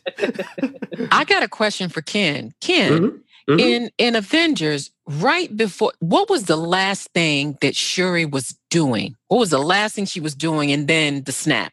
laying face flat on the on her on her lab floor because she got hit by that guy who was attacking the lab. So Oh, she yeah, got yeah. she got hit. Yeah. Okay. huh. So she Oh. so she was unconscious. Oh man. Yeah. So this this could go any this could go a number of ways. Okay. Mhm. Yeah. But I thought that I, I didn't think that she got snapped away because the Yeah, Russos, Oh, like, the yeah. Russos were like, no, she didn't get snapped. And then all of a sudden you see her picture Yeah, on she's the just trailer. missing. She's not dead as far as they know. Yeah. So she might be out here being a black Black Panther. Yeah. Oh, okay. So you never know. Uh-uh, uh. Now wait a minute. Don't be getting rid of T'Challa just yet. We just got him. Uh, and she just in the meantime, Shuri's done that a lot in the meantime. Yeah, Um, she becomes interim um uh queen because you know she's next in Mhm. line. Speaking of, have y'all been watching the animated show? I feel like I'm the only one that's watching it. Yeah, I don't I don't have Disney XD. Oh, that's right. Me neither. yeah, All Nor those, do all those cartoons are lost to me. yeah. I, I, It's want to see really that, and I want to see. Ducktales. I heard Ducktales is so That's good. good too. I watched that too. Yeah. You would think I had kids because all I watch is cartoons. You know what? I need to. I need to get. I need to watch the Doctors because I've seen some clips and the jokes on that show. Flying. It's hilarious. It's really good. I mean, it looks almost identical to the original too. Like they have hardly changed anything. Yeah. Um, speaking of Marvel, bless you. Bless you. My goodness. Um, Marvel is adding a Shang Chi movie to their um, to their production lineup. They Mm. have Dave Callaham writing it. He is a Chinese American writer. And Shang Chi is he's essentially the Bruce Lee of the Marvel Universe. He first appeared in the 1970s in 1973. And so basically, Does that mean that when it came out, there was um, um racism? Bless. Maybe a little bit, yeah, because it was the seventies. But you know, there you can fix all that shit up. He'll be if they make the movie, it'll he'll be the first Asian superhero per, to lead in movie. Mhm. Oh, I know who I want to play him. Lewis Tan, right? How did you? Because I Who? want Lewis Tan to play know it. me, I want Who'd you Lewis say? Tan to play it. Lewis. gotta know me. Lewis Tan, the one that everybody said they wanted to play Iron Man, they said no, we need to make sure he's still white, like the comic book, and we get Finn Jones. Yeah, Wait a minute, you said on- Lewis Tan. Lewis Tan, yes. Really? yeah. Who? Oh, because he he was in no, he was in Iron Fist. Yeah, well, he, Oh, and he was in. I didn't realize he, He was, was on in Into the Deadpool Badlands. Yeah, he's on Into the Battle. That's how I know him. I was from as Gaia, Gaia, I think. Oh yeah, and he was he was Oh, Into the Shatterstar on Deadpool too. And he showed up with his shirt off, and I said, "Oh, Asian Bay, okay." yeah. Asian boo. Mhm. Asian boo, what's the matter with you? I am so excited that Brandon. He's only lives on 31 years Wednesday. old. Wow. I feel seen. I feel seen. wow. Uh, speaking of Daredevil, um, Daredevil, we didn't talk about it because I forgot to put it on the rundown last week, but Daredevil got canceled on Netflix, y'all. Yeah. That's probably why y'all forgot because it's gone. Whew. No, this well, this Thanos snapped is going far and wide. Yeah, that apparently, though, Disney snap. it Oh, was side note, side note. I saw the funniest thing on Twitter. They talking about all the Avengers crying and shit, and then and but they show a picture of like uh, Thanos. He's just like d- you know doing a run through the daisies and stuff. Like it's the sound of fucking music. yeah. Oh, did you do it? Yes. so cold. What did it cost you? So- cold? Um, but yeah, Daredevil apparently was the fourth most popular program on Netflix, but according to like their outside sort of kind of hacky little like um, way they try to do the like um, statistics and stuff by outside companies.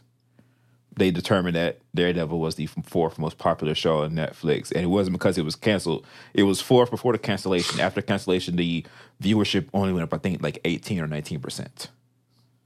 Only Wait, only because everybody's already watching it, basically. Not me. Yeah, I haven't seen it yet. But that's still a good push, eighteen or Yeah. nineteen percent on a show. Like usually, um, the sh- you know the um, viewership drops off. Yeah, because everybody's like, well, it's not going to continue forward anymore. And like a lot of folks are saying that, you know, they don't know what's going to happen to shows. Obviously, what's happening here is that Mar- Disney and Netflix are having a little row about what stays and what goes. They're A having, little row. They're having a um a divorce proceeding spat.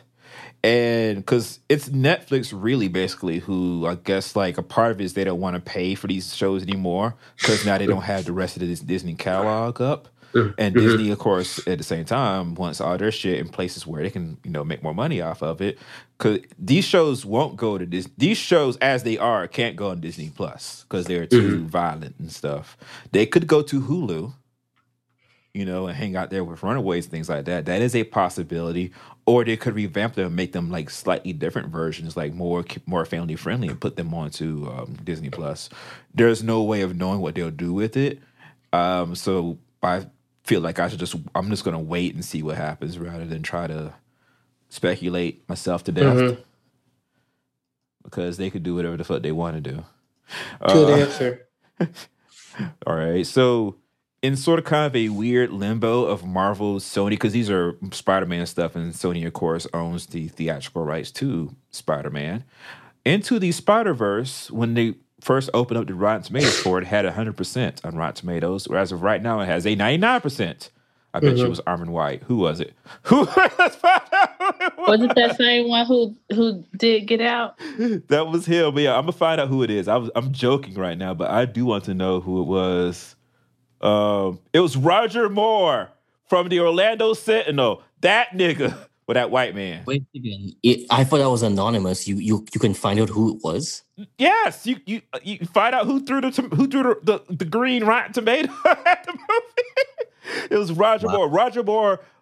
I think now he has his own site because that's Movie Nation, but he used to write for the Orlando Sentinel when I lived in Orlando, and he used to write the snippiest movie reviews. I did not like that man. Okay, so that means that that that it doesn't count. Right, of course it don't count. Yeah, 99%. I've heard it's the best superhero movie of the year. And of course that that includes Infinity War and Black Panther. Um It's certainly one of the very few theatrically released animated superhero movies that actually has a budget behind it. So, and so, probably one to feature one of the more popular characters, one of the first ones to do that too. So I really am excited to see it. I know people they had that Amazon Prime thing where they showed it yesterday early, and so a lot of people we know have seen it and said it was really good. So it comes out this coming Friday for everybody else. So I'll be looking forward to seeing that. Mhm. Um, down in Brazil, Tom Holland uh, apparently DJ'd last night and also showed yesterday a Spider-Man Far From Home trailer and uh, talked about in interviews about how it's Spider-Man and Mysterio teaming up against the Elementals. Is that correct, Ken? Elementals is a thing in Spider-Man comics. I'm I I'm not familiar with that one. Okay. I might have I might have tanked that. But he said it was him and Mysterio teaming up against some entity that was bigger than the both of them. But the trailer that he showed won't be shown for at least a little while because Sony's got to put out Into the Spider Verse first. You know, it might be at the end of that for all we know, but it's go it ain't gonna put the, their new trailer out on the internet just quite yet. They're gonna wait a little bit so they can sell the movie they got before they sell the next one. Um, and that brings us over to Warner Brothers, who uh, for the first time in a while, I think I have all good news for Warner Brothers. Well, almost all. There's one bad thing in here, but it's, it's not their fault. It's Jason's fault. So, um, Aquaman has been released over in China already. It was opening weekend this past weekend, and it has set a record of $94 million, which is the highest gross of any Warner Brothers produced DC based film yet. Apparently, everybody loves it over there. But Um, since we know about their viewer base and their quality, and the their- shade. Ali says Uh, that people, uh, Chinese people, Ali say y'all ain't got good taste. Oh, we don't. I'm sorry, but we don't. We don't use y'all as the as the as the litmus test. for good You said because y'all like skyscraper and y'all like those other water World of Warcraft. Just- y'all just y'all be liking anything. I'm sorry. Jesus Ouch. Christ. Jesus Christ. That was They're about to hit us with some tariffs because Mhm. just 'cause we thanks. oh Thanks. mm. Now we ain't Right. gonna have nothing there you anymore. go. Have Oh, no. nothing. Um, but yeah, I have, everything Ali got that was made in China about to blow up.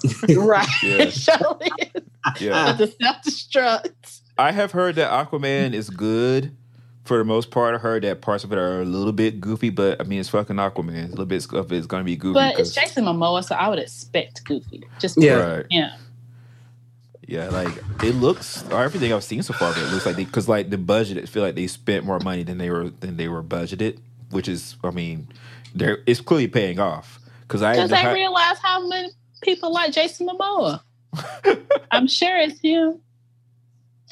Yeah, They're trying to get more women in the theater. yeah. He apparently ho- he hosted S not apparently he hosted SNL last night, and but uh, I didn't watch it, but apparently it was uneven. They said he was good, but the show wasn't. They say like they put. Well, has the show been good? You know, well, that's a good point. That's a good point. like I was like, because I saw it on. He kept he's been promoting it like crazy all week on Instagram, and I was like, oh, he's hosting SNL, and I was like, hmm, maybe I'll. No, I'm not. Yeah.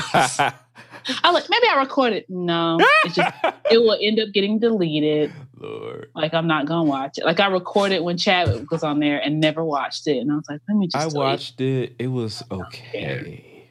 The Wakanda sketch was funny. The other sketches were like up and down. it. Like, yeah. The it's no fault of Chadwick's. It was the writing.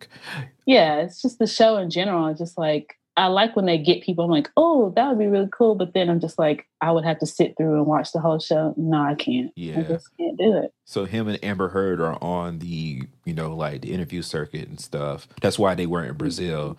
Uh, they had they tried to have Jason like um, holograph himself into Brazil, but his um, his sound wasn't working, so he just had to say, "I, I love you guys. I can't hear you, but I love you guys." You know.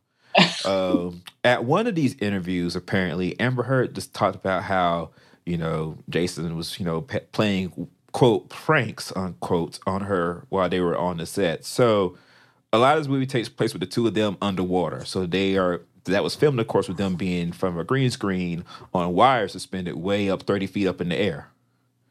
And in between takes, uh, Amber Heard liked to read because I mean she's hung up on them fucking wires. What else the fuck she gonna do? While they change lights. Apparently, though, she would like give she gave the books to assistants who would fetch them for her between the takes. After a while, though, she found that the last couple of pages of the books were had been removed. Turns out it was Jason who was tearing the pages out of her books so that he would pay she would pay more attention to him between the takes versus just sitting there and reading in the air. So the wardrobe department for Aquaman made Amber Heard a book bag out of the green screen so that she could have it up near her up there in the air so that when they called cut, she could just reach over and get a book and read it and keep it safe from Jason. I saw an article that said Jason Momoa is basically Gaston. Oh my Because god. remember the first scene of Beauty and the Beast, he was like, "Hello, Belle." Like you gotta get your head out of those books and pay attention to pay attention to more important things, like me. Wow. Oh wow. and I'm like, yo, she should have put some depilatory in that nigga shampoo. I wish she fucking would tear the pages out of my goddamn books. You better be First on of Oh, Amazon buying would- me new copies. replace- First of all. Brandon, I understand that you're upset. I understand that you're upset about that. But what you just said, you just you Committed to blasphemy by saying Jason Momoa is gonna be bald. you don't don't don't touch his hair. Don't listen. Lord Jesus, he ain't Solange. What was you about to Don't say, listen. Latria? No, I was just saying he gonna replace every single book that he ripped up. One day shipping. You gonna pay the five ninety nine Mhm. extra. They gonna be knocking the door of the studio. My, my new books is finna be there. I wish Also, you- it got cheaper. Oh, five ninety nine. Okay. It- well, I mean, it depends on what you buy for the five. And if you spend like some of the shit is one day for free, you spend over thirty five bucks. It's awesome. Get Amazon Prime, y'all. It's awesome. Um, but yeah. um, besides that, uh, they have announced that they are developing a Plastic Man movie over at Warner Brothers. Um, Bob Shaye, I think his name is the man who started New Line Cinema. He's going to be producing it, and they hired Amanda, I think her name was Amanda Idoko, to be the screenwriter. I'll correct her name later, but um, she black, y'all. She used to write on The Mayor. Mm. So I know people oh, it's a DC movie. It would never get made. Yeah, Amanda Idoko, I had correct. Or Maybe it won't, but a black woman got paid. That's enough for me. And plus, I really, really, really, really, really, really, really think they should make a Plastic Man movie. They should really make this. Of all the characters that DC owns that they don't do shit with, Plastic Man is probably number one on the list of ones that they should be doing shit with. Shazam, maybe like a second or a third, but Plastic Man is number one. It's a character that Why? Ca- It's a character that can appeal to everybody. He's funny. He's goofy. He has a, a unique superpower. You can do a whole lot of things with him. You can take his Oh. the tone of his movies a number of different directions. Like it's a character that has been underutilized in the comics for a very long time. In part because I think you know the comics have gotten dark and shit and blue brooding and blood and Batman, Batman, Batman, and how Oh, and you can't how you can't get dark with a with a guy that can stretch. yeah, a guy in a red leotard with no pants on who stretches. Yeah, how dare they? Um, Kyle Barker in the I think it was the late '90s, early 2000s wrote this really funny Plastic Man book, comic book that I think ran 25 issues. I would definitely check that out. Carl Barker is also black. Uh, No, when you said Kyle Barker, I'm thinking Living Single. Yeah. I was like, Kyle Barker wrote. I think it's a called Baker. My yes, bad. it's Kyle Baker. It's Kyle Baker. Oh, Kyle Barker okay. is uh, T.C. Carson's character for Living Single. My bad. Uh, but yeah, I really wanted to make plastic. The worlds Man. are colliding. Yeah, the worlds are colliding. um, and then they had a full Warner Brothers panel down at CCXP 2018 where they brought out Zachary Levi from Shazam, Michael B. Jordan, Tessa Thompson, and uh, Florian Big Nasty Munteanu from Creed Yes, 2. Big nasty. and, uh, Hello. Mhm. and Justice Smith from a Det- Det- Detective Pikachu to all you know hype their movies.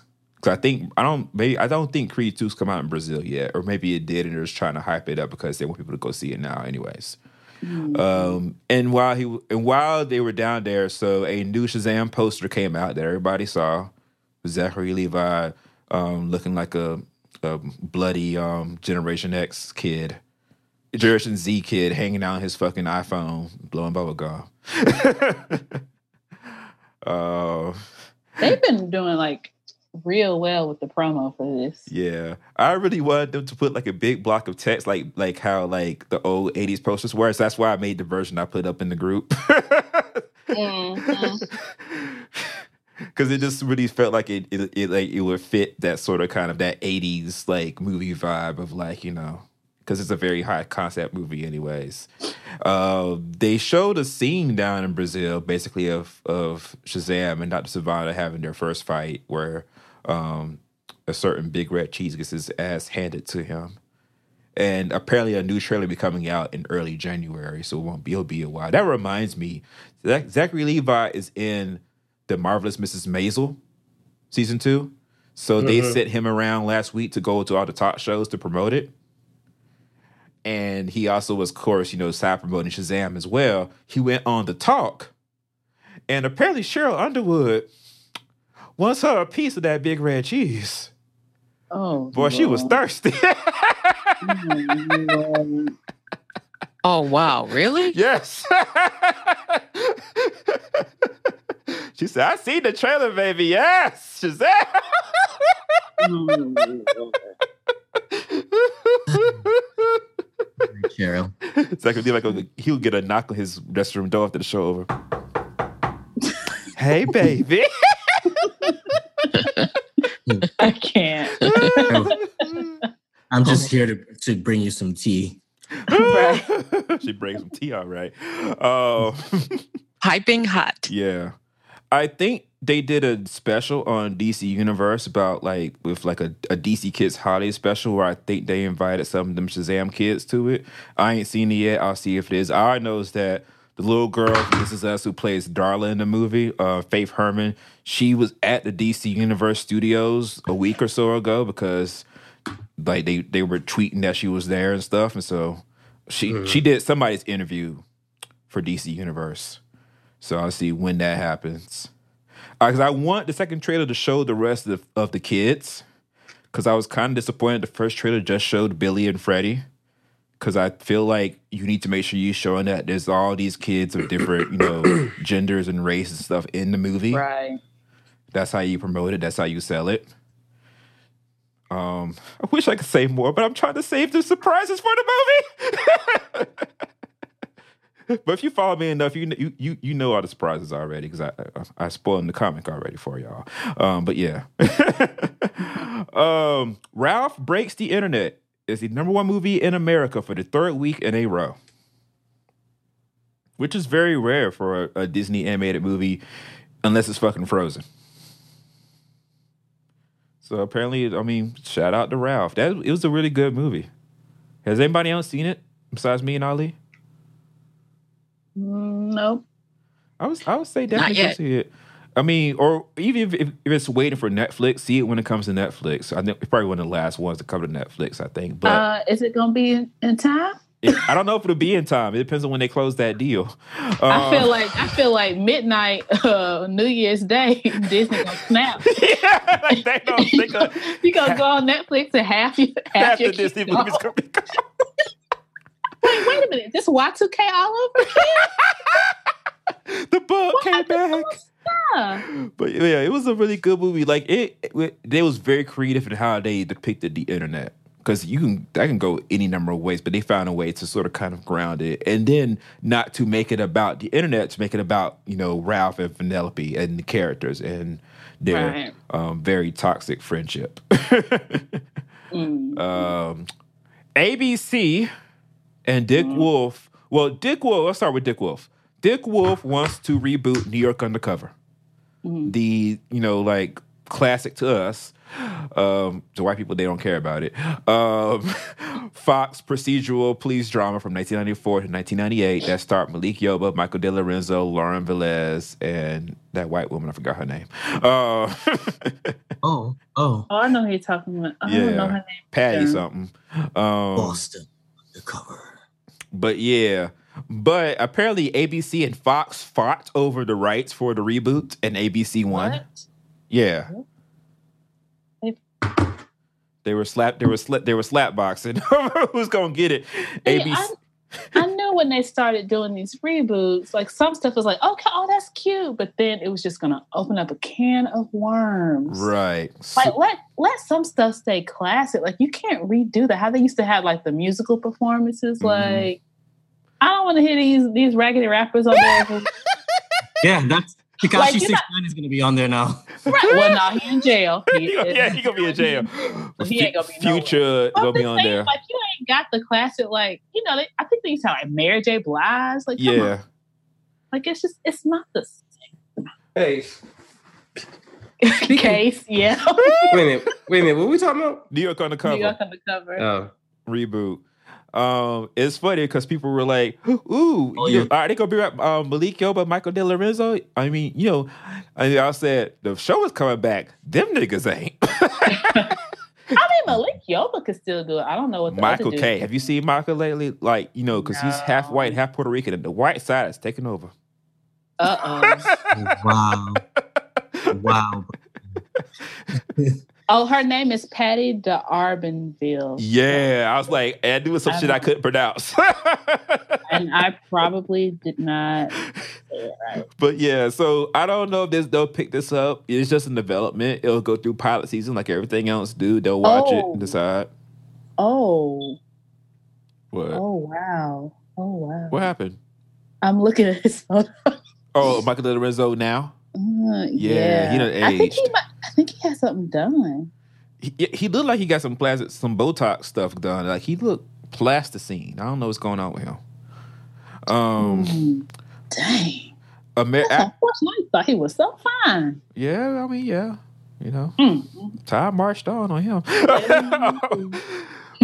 After a whole lot of turmoil and behind the scenes drama, American God season two is finally coming back in March. Ricky Whittle was actually down in Brazil selling American God season two himself. I'm so excited to my favorite, Yeah. most confusing Right. show. I saw what you told Ali. You ready to be confused again? Listen, all that the first season, I know what the hell's going on except Ricky Whittle was fine. And,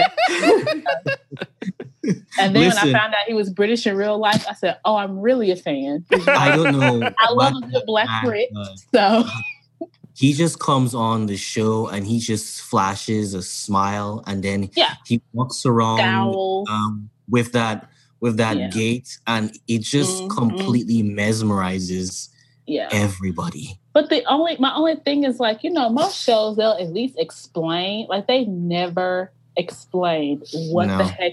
They just jumped into the storyline and the plot. And I'm like, okay, but what's the backstory here? Right. Yeah. Like I have I have no clue what this world is, like what's going on. Well, isn't that They isn't that how the author usually is? What's the author of the Sand the So I never read was- it. for the comic, comic book um, readers on on the show, Brandon. It and, was uh, actually a novel. It's a novel.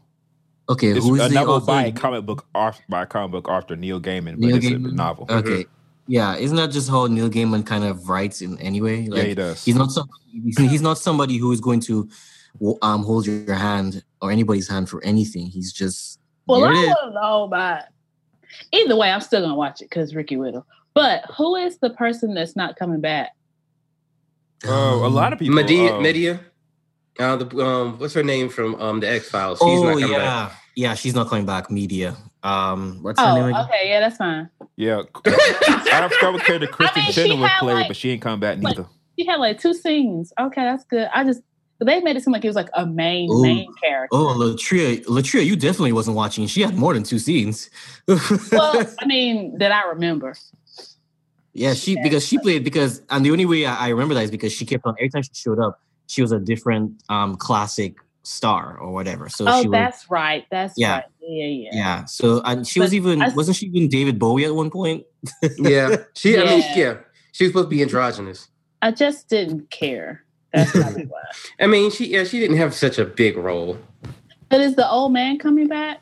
Yeah, he's he coming back. has to come Okay. back. See, that's who I thought it was initially, and I was like, no, they can't get rid of him because Yeah, you can't I you can't like get rid of him. First of all, he's too. Is it Ian McShane? I think he's too big of a star. he's so good. yeah, you can't take Ian McShane off of the show just like that. Like it's no. Well, yeah. Mm. Yeah, yeah, but yeah, I- um, hmm, I'm I'm here for just the wacky um um Yeah. god um lore, like the law lore of the gods and that sort of thing. I'm I'm just here for to see what kind of modern interpretation. Is Yeah, I might have the to watch the finale like right Again? before the season Yeah. two comes on, just to remember I- like what I was here for the I was here for the finale because um um Kristin Chenoweth as Easter. hmm I was here for it. Mhm. That was, was that the lynching episode. Oh God, Jesus! No. No, that was the last episode. Yeah, the last episode is is is, is Easter Mhm. Oh, Um, at her house. Mhm. With- at her They had, house like, with, 50 all, Jesuses. with all the Jesuses. All the Jesus. The It's Je- like- the Jesus.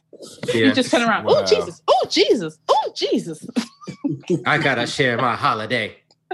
Right. She was so offended. Which I love Kristin Chenoweth in that role.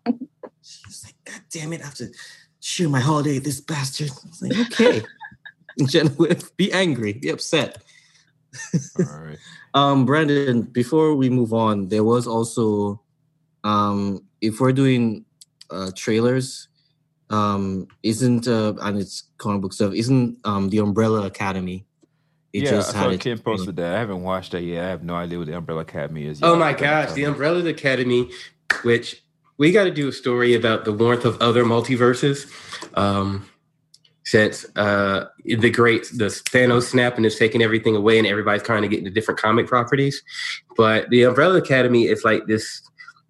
It's a story of like uh, this weird occurrence where like women became pregnant and gave birth overnight one day, and this Oh, uh, no. eccentric millionaire try- decides to adopt seven of the kids, and they become like world renowned superheroes. Then they grow up to be these like really depressed postmodern individuals. Um, it's a really interesting book. I'm actually reading the latest mini series like as we speak. Um, Wow. That's So Yeah. it's going to be a TV show or a movie? it's a TV show.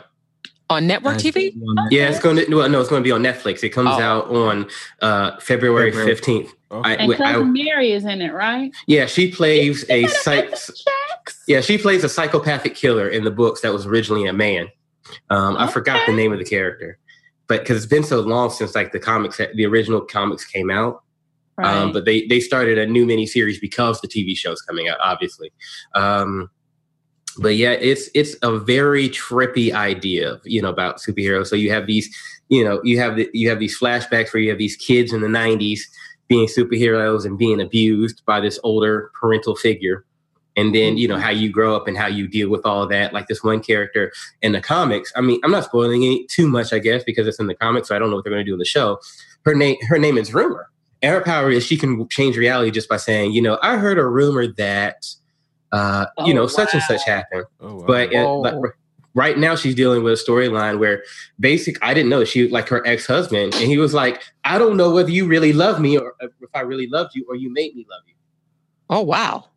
You know. Oh. And so they've divorced. She, you know, she doesn't have any parental rights, so she's dealing with some real life shit. Because did she, so did she make him fall in love with her? It's possible. hmm So and, and they're all kind of messed up that way. Sounds very interesting. Your interesting. girl Ellen Page is on here, so That does sound interesting. Hmm. Check that Oh out. yeah, Yeah, so it, it's. I'm wondering how they're going to translate it, but it, from the trailer, the trailer looked good. The trailer actually reminded me. It feels sti- felt stylistically like what they're doing with Deadly Class too, which is another. Yes. Oh, um, I can't yeah. wait to see that. I, I the pilot that. was so good. The pilot was so good, Oh but I, I didn't read the comics the first time around. I wish I hadn't gone back and read the comics. I'm just excited to see Lana Condor in it be kind of like I Mhm. don't know if she's supposed to be evil or something. Nobody's really. She's she plays. Well, she's just the opposite of what I saw in like to all the boys that love I've loved before. Yeah. Well, she's she's Saya, uh, the character she's playing. She's um not an evil character. She's a good character, but she's none of the characters in Deadly Class are like one hundred percent good or bad. Gotcha. I mean, there's just some who are better than others. She's got her shadiness about her, but she's overall a good character. okay. But uh, I'm here for great. I'm here for great characters. yeah, most of the characters, it's some characters are pretty great. But I went back and read the comics, and there's no way the the the show can match the energy of the comics. Like, there's no way. What Deadly Class? Yeah. So I kind of wish I didn't because it, it's like it's one of those things. You ever read a book and then you just have to put it down and think about what you just read. Like Mhm. I like I like I would have to do that at, like repeatedly going through some of the action sequences and just reading some of the story. Like it's not even just action sequences. Lean back They, forward, like- man. Huh? C- Could barely hear you. I'm sorry. I'm I'm I'm I'm still right here at the same part in the mic. I don't know what happened. There Is this go. better? Yeah, it's better.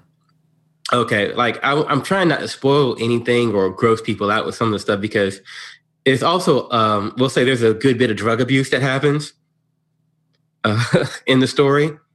Um, but I mean, it's it's like Harry Potter for assassins.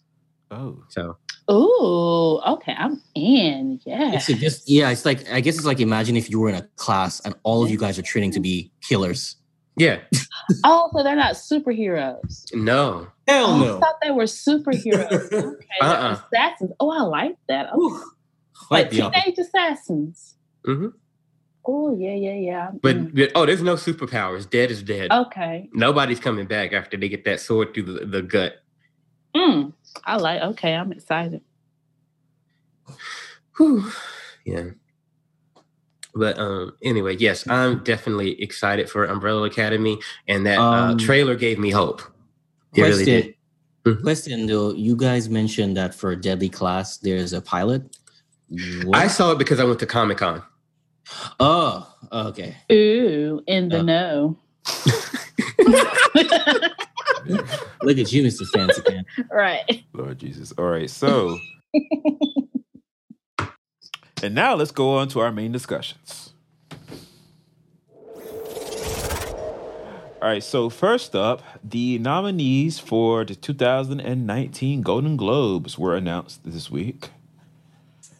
And um, there is a surprising shade of mahogany across the uh, the categories. Do you Not enough. know where you're enough. going to? Do you like the things? Look at me! Are you going to? Had to do it. Sorry. I would also like to say Miss Golden Globes is my um my stepdaughter Isan. What happened? Isan my stepdaughter Isan Elba is Miss Golden Globes. Oh, oh, well, that's also Your stepdaughter. Is that the baby I K like- Michelle I couldn't was compete with? For y'all to be like, what? Hey, hey, So I, remember, I remember one year it was Jimmy Foster's daughter was Miss Golden Globes. Uh huh. Lat- Latria, is that the baby that K Michelle couldn't compete with? No, that's the look. That's the little, the youngest one. Oh, I okay. think he has three. This is his oldest child. Oh, okay. All right, so He's so That's- Jesus, best motion picture in a This is not one drama. of hip hop. Damn, I can't compete with a baby. First of all, I, you know what? Let me not, cause No, I don't go ahead. Go I ahead. say, You know we bring out every, each other's her, and ratchetness. I just look at what made her think that this was something that was gonna last. Boo, boo.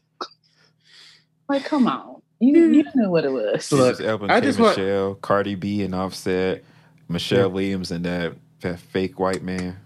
Yeah. And you know, Brandon, oh my God. Okay, so oh quick aside, on Michelle, when you had put in the Facebook group that like they broke up, I was like, Oh, he just on one of those episodes where they were like, he talking about where she gave back the ring and stuff. No, I didn't realize that They I broke up, like, broke so, up. Jesus didn't say yes. I was like, so I don't need to still watch the show then. I mean, you can. why- you can see all this that the why? fake ass nonsense. To watch the fake nonsense. To watch the staged No. ass situations No. that the that this white I'm man mad.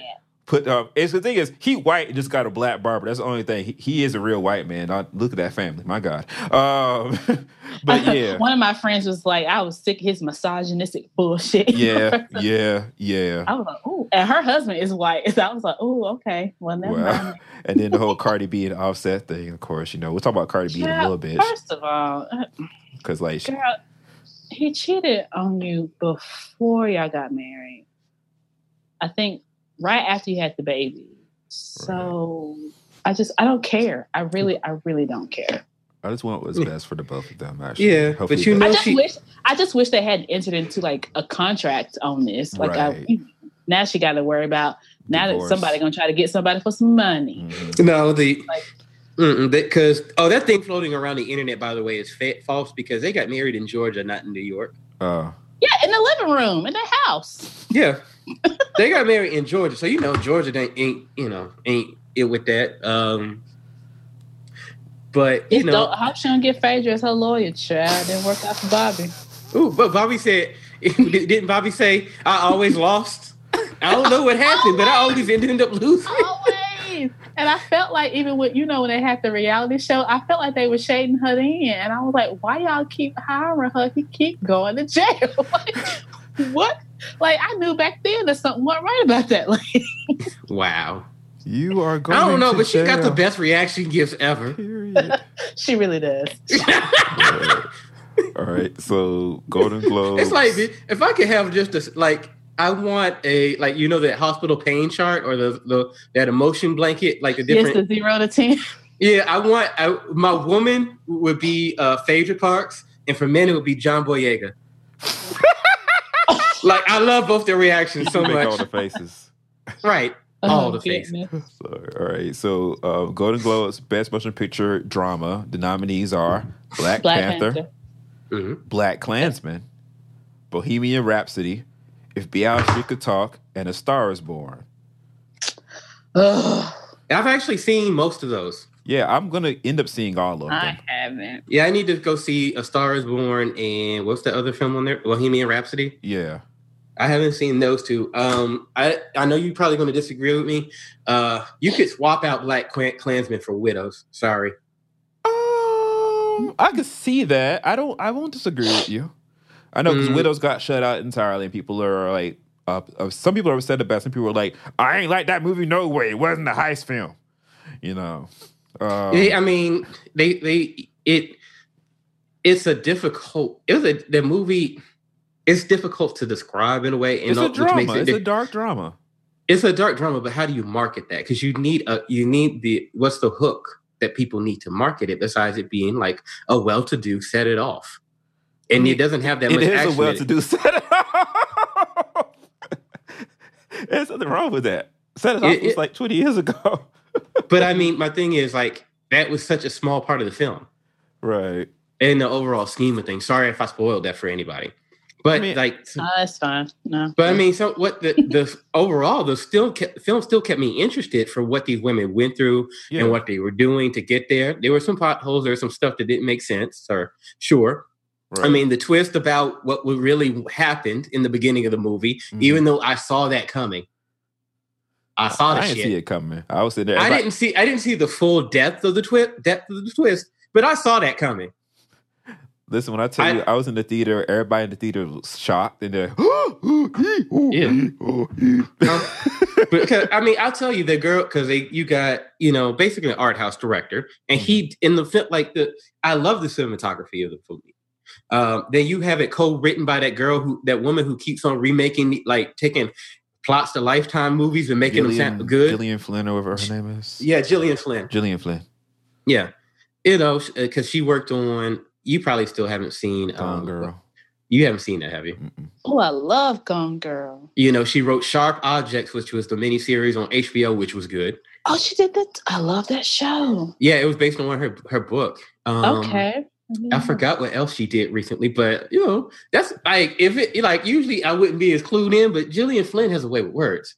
Mhm. And it's like you you know, it's like you know, her whole idea that women can be just as equal, she they can be just as good or as conniving and evil as men, and she does that in her stories. Yeah, you know what it is. I think Ken. People don't like to watch actors act anymore.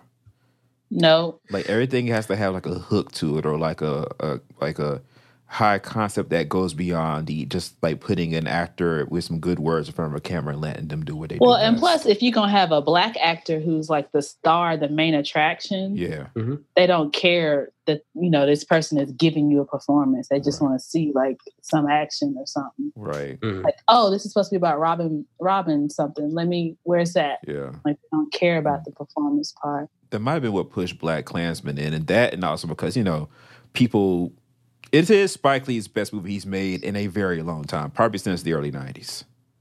Mm. Like that has what has that going for it. Um, but yeah, like this is a I mean interesting um, category. Some people are kind of upset. A lot of people are upset that Black Panther is in here. They feel like it's not good enough to be in here. And I keep, Whatever. yeah, I keep saying these niggas nominated the goddamn help for Best Picture at the Golden Globes and the Oscars. If that piece of trash can get a, a, a non- nomination, to Well- get, Black Panther can too. And Viola agrees. Yes, the same the same studio made both. They'll be fine. Um, Best Actress in a Drama: Glenn Close for The Wife, Lady Gaga for A Star Is Born, Nicole Kidman for Destroyer, Melissa McCarthy, dear God, for Can You Ever Forgive Me, and Rose. From the clip I saw, she actually I could see why. Okay. Like the, the clip I've seen of that of that movie, like it's it's not like it's not a comedy. It's not like anything. She's done she- before. Okay. She's stretching. That's good. It's like a like character acting. Uh, and Rosamund Pike for a private war. Best First of all, I feel like half of these haven't even come out. Why? Well, what happens is that you you let your um pe- the nomination the people in the committee see screeners ahead of time. Either you send them to them or for generally for the Golden Globes and the Oscars, they set up special like LA based like showings that are only be able to be attended by, you know, like private notice basically. And you that's how you decide what gets nominated. You don't like the movie can come out the last week of December. As long as it comes out. Like, you know. So uh, best actor in a drama, Bradley Cooper for A Star is Born. Just want to look at you one last time. Uh, Willem Dafoe for An Eternity's Gate. Lucas Hedges for Boy Erased. Rami Malek for Bohemian Rhapsody. And John David Washington, son of Denzel, for Black Klansman. He's not going to win. I like them in there, but he's not. He's up against like giants, It's either going to be Rami or Bradley. probably. I would hope Rami. Yeah. Because I don't like Bradley. I don't know what you're talking about. I'm just nervous about any category that has anything to do with the Star is Born because you know Hollywood loves a good coming of age white story Yeah, they do. about trying to trying to be famous. They made that with movie some- five with some music thousand attached. fucking times. Right. This is La La Land in present day. That's all it is. Well, La La, La Land was taking place in present day. Oh, I thought it was like in the 40s. Oh, it's not- it wasn't in the 40s or something? No, it just has like a vibe to it that makes it look like the forties. It takes place in the modern ass Oh. day. Oh, okay. modern yeah, ass like- day. the rock version of La La Land. Yeah. like I just like anything, any category that has any of that to do with it, I'm nervous about. right. Um, best motion picture, musical or comedy: Crazy Rich Asians, The Favorite, Green Book, Mary Poppins Returns, and Vice. Oh, man, I, I really want to see Vice. Like, for I love me some Christian Bale. I don't know if I could watch Vice. I feel like I'll get mad all over again, like it was actually I just, I only want to see it for him because, like, every clip I see, I'm just like, he really looks like Dick Cheney. right. Like, he's probably one of my favorite character actors. Yeah. I'm And for Sam Rockwell to have W's like Texas. Lord Jesus, that trailer. I saw the trailer. Oh my God, that that accent! Like, I had it's so- flashbacks. I was like, you were too good. Right. I'm- so good. He- Yeah. I was like, wait a minute, is this really George Bush? I'm is really Yeah, I'm really curious about Mary Poppins Returns. Uh, Why? It's gonna Well, be great. It's gonna be We, when we we'll get to it, but they weren't nominated for any of the best song um, Golden Globes at all, just for best score. well, probably because they're all new songs, right? Oh yeah, they have to watch it to nominate it, Ollie. But they're all new songs, right? Yeah, they're all new songs. That's probably why they just haven't built an attachment to them. Well, I mean, Kendrick Lamar got nominated. That's true. but I, I would think like because like it's Mary Poppins is already a classic, and you got new songs. It's kind of like they they still probably have the old songs in their head, so it's kind of like Uh. I don't I don't care to learn about these new ones because the old ones are still there. right. Mhm. I can see But that. with Black Panther, this is like all new and refreshing. Yeah. So, which him and SZA need to win. I'm so excited. Yep. For All the stars. Mm. Best Actress in a Musical or Comedy: Emily Blunt for Mary Poppins Returns, Olivia Colman for The Favorite, El- Elsie Fisher for Eighth Grade, Charlize Theron for Tully, and Constance Yes. Wu for Crazy Witch Asians. Man, y'all slept on Tully so hard. Um, oh, I'm upset. That is such a good movie. I did. I didn't even hear about it. I'm gonna have to check. Well, I it went out. to screening. That's how I know. See, But- but that's y'all what slept on it. I went to a screening. I, got, I was invited to go see it. Know, right? But that's what I'm saying. Like it was, I felt like it wasn't from. It's so like her performance is so good, and there's a twist that I wasn't expecting. It's just, uh, All right. it's a really good movie, and she deserves. And I want her to win because I love her. Okay. Um, best actor in a music motion picture musical or comedy: Christian Bale for Vice, Lin Manuel Miranda for Mary Poppins Returns, Viggo Mm. Mortensen for Green Book, Robert Redford for The Old Man and the Gun, and Child, John he's still acting. John C. Reilly for Stan and Ollie. So Well, we know who Brandon voting for. we know who Brandon is voting for. So for those, we haven't talked a lot about Stan and Ollie yet on the show. Because show. we are kids of the 80s, not 40s. Okay. Yes. So Stan and Ollie is coming out. I think it comes out in America the last week of, of 2018, like December 28th or whatever. It's a bi- it's a biopic about the later years of Stan Laurel and Oliver Hardy, who were the most popular comedy duo of the 20th century. You're going to be the youngest person in the I will be the youngest person in the I'm watching it. so y'all can blame the new Scooby Doo movies for having an episode with Laurel and Hardy in it for why I'm a Laurel and Hardy fan. I saw the episode of Scooby Doo, then I flipped the channels. I was like, I had to be 10 years old, and saw they were playing the Music Box, their most famous um, short film that won the Oscar for Best Short of 1932 on AMC, back when AMC showed old movies. And well, I just kept watching it week after week, and next thing you know, I was a Laurel and Hardy fan. I own all their movies now and stuff. Um, I've been to the Laurel and Hardy Museum, which is 20 minutes away from where I grew up in Augusta. Um, I talked to the show about how the white man was making um, anti-Obama memes behind the desk while I was looking through, looking through, and I had to, you know, bite my tongue and ignore it because I really wanted to make a scene, but you know, I let him live that day. Not that he was going to die, but I let him live comfortably that day. Um, but yeah, uh, best actress in a supporting role in any motion picture, musical comedy, or drama: Amy Adams for Vice, Claire Foy for First Man, Regina King for If Beale Street Could Talk, Emma Stone for The Favorite, and Rachel Weisz for The Favorite. What is this favorite? Like, is it just, It's a movie. It's basically Mean Girls set in 18th century England. One of them spots could have gone to Danai Gurira. It could have actually. I'm just saying.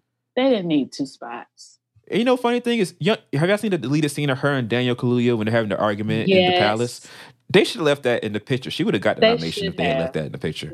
And I know have. Ryan fought for it, but the studio guess they said no because they guess the run, run time and shit. But I loved that scene so much. I was like, this should have been in the movie. Mhm. oh, best actor in a supporting role in any motion picture: Mahershala Ali for Green Book, Timothée Chalamet for Beautiful Boy, Adam Driver for Black Klansman. He ain't winning that shit. Richard E. Grant for Can You Ever Forgive Me, and Sam Rockwell for Vice. I think it's going to go to Timothy Might, might indeed. Best or Mahershala. Mahershala Ali. I want Mahershala to win because he acted his ass off in Green Book. Mm. Right? Like he, I still want you to see it, Brent, because I want to see how you feel about it. Yeah. Like, I, I mean, I still agree the film is largely it is the chemistry between the actors that sell that film.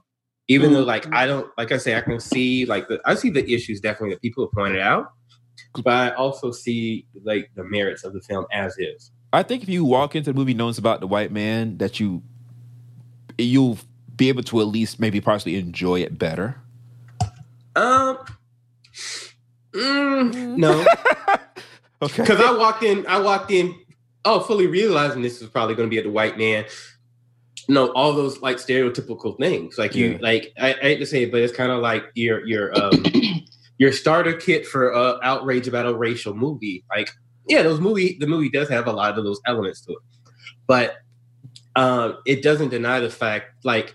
I don't know. I, I kind of I'm trying to be even and fair, and maybe I shouldn't, but I see it both kind of a little bit both sides. Like one of the arguments is that you know it it tells a story from the you know the point of view characters, the white the white guy, an Italian American, but at the same time, you kind of like if it wasn't told from his point of view, you would almost make him seem like Mahershala Ali's character almost seemed like a magical Negro.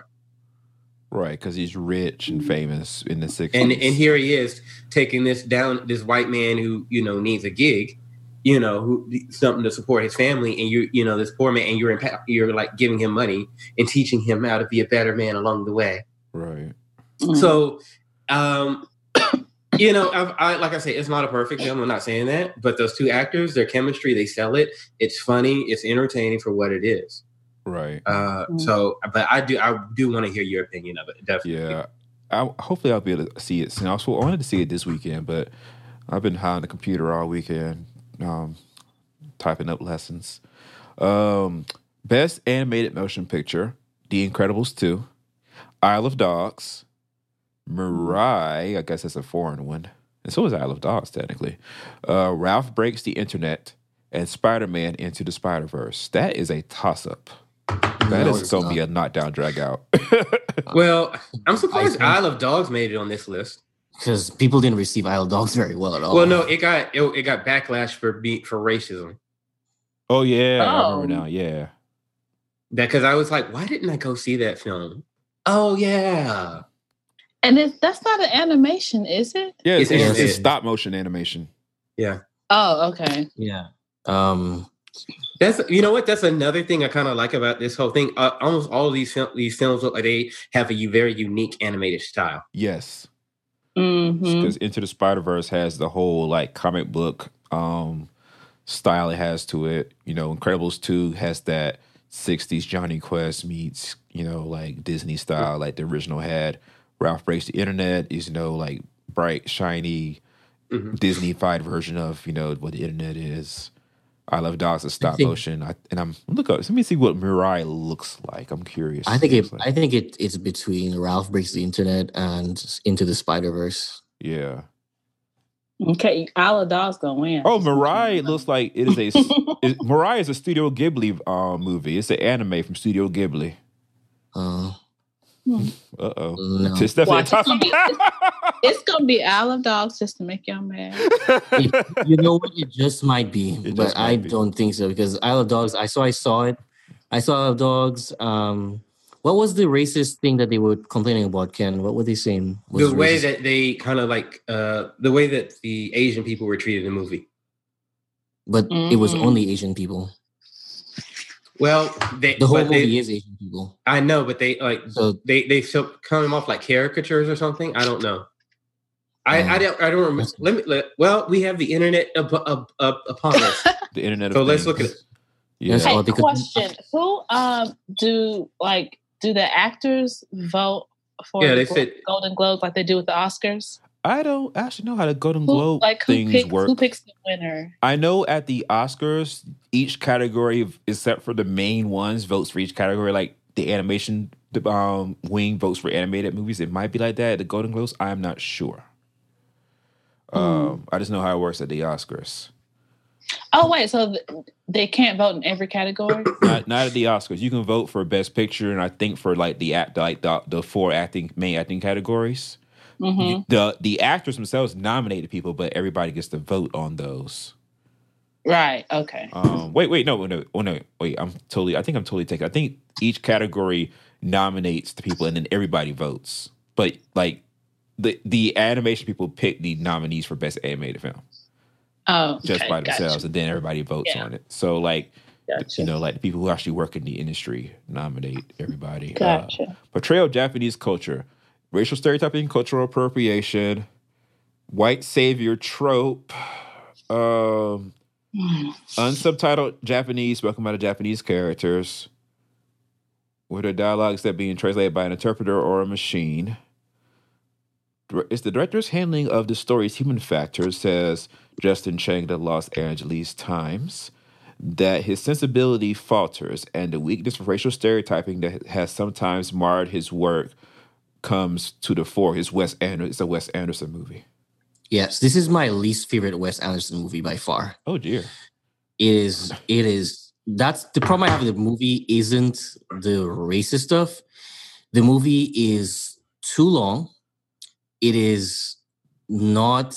It is not. The, the story isn't captivating enough. Like I compare this because Wes Anderson has had um how many stop motion? Just two so far. Two. Fantastic Mr. Fox and this Yeah, one. Yeah. Fantastic Mr. Fox is way stronger Okay.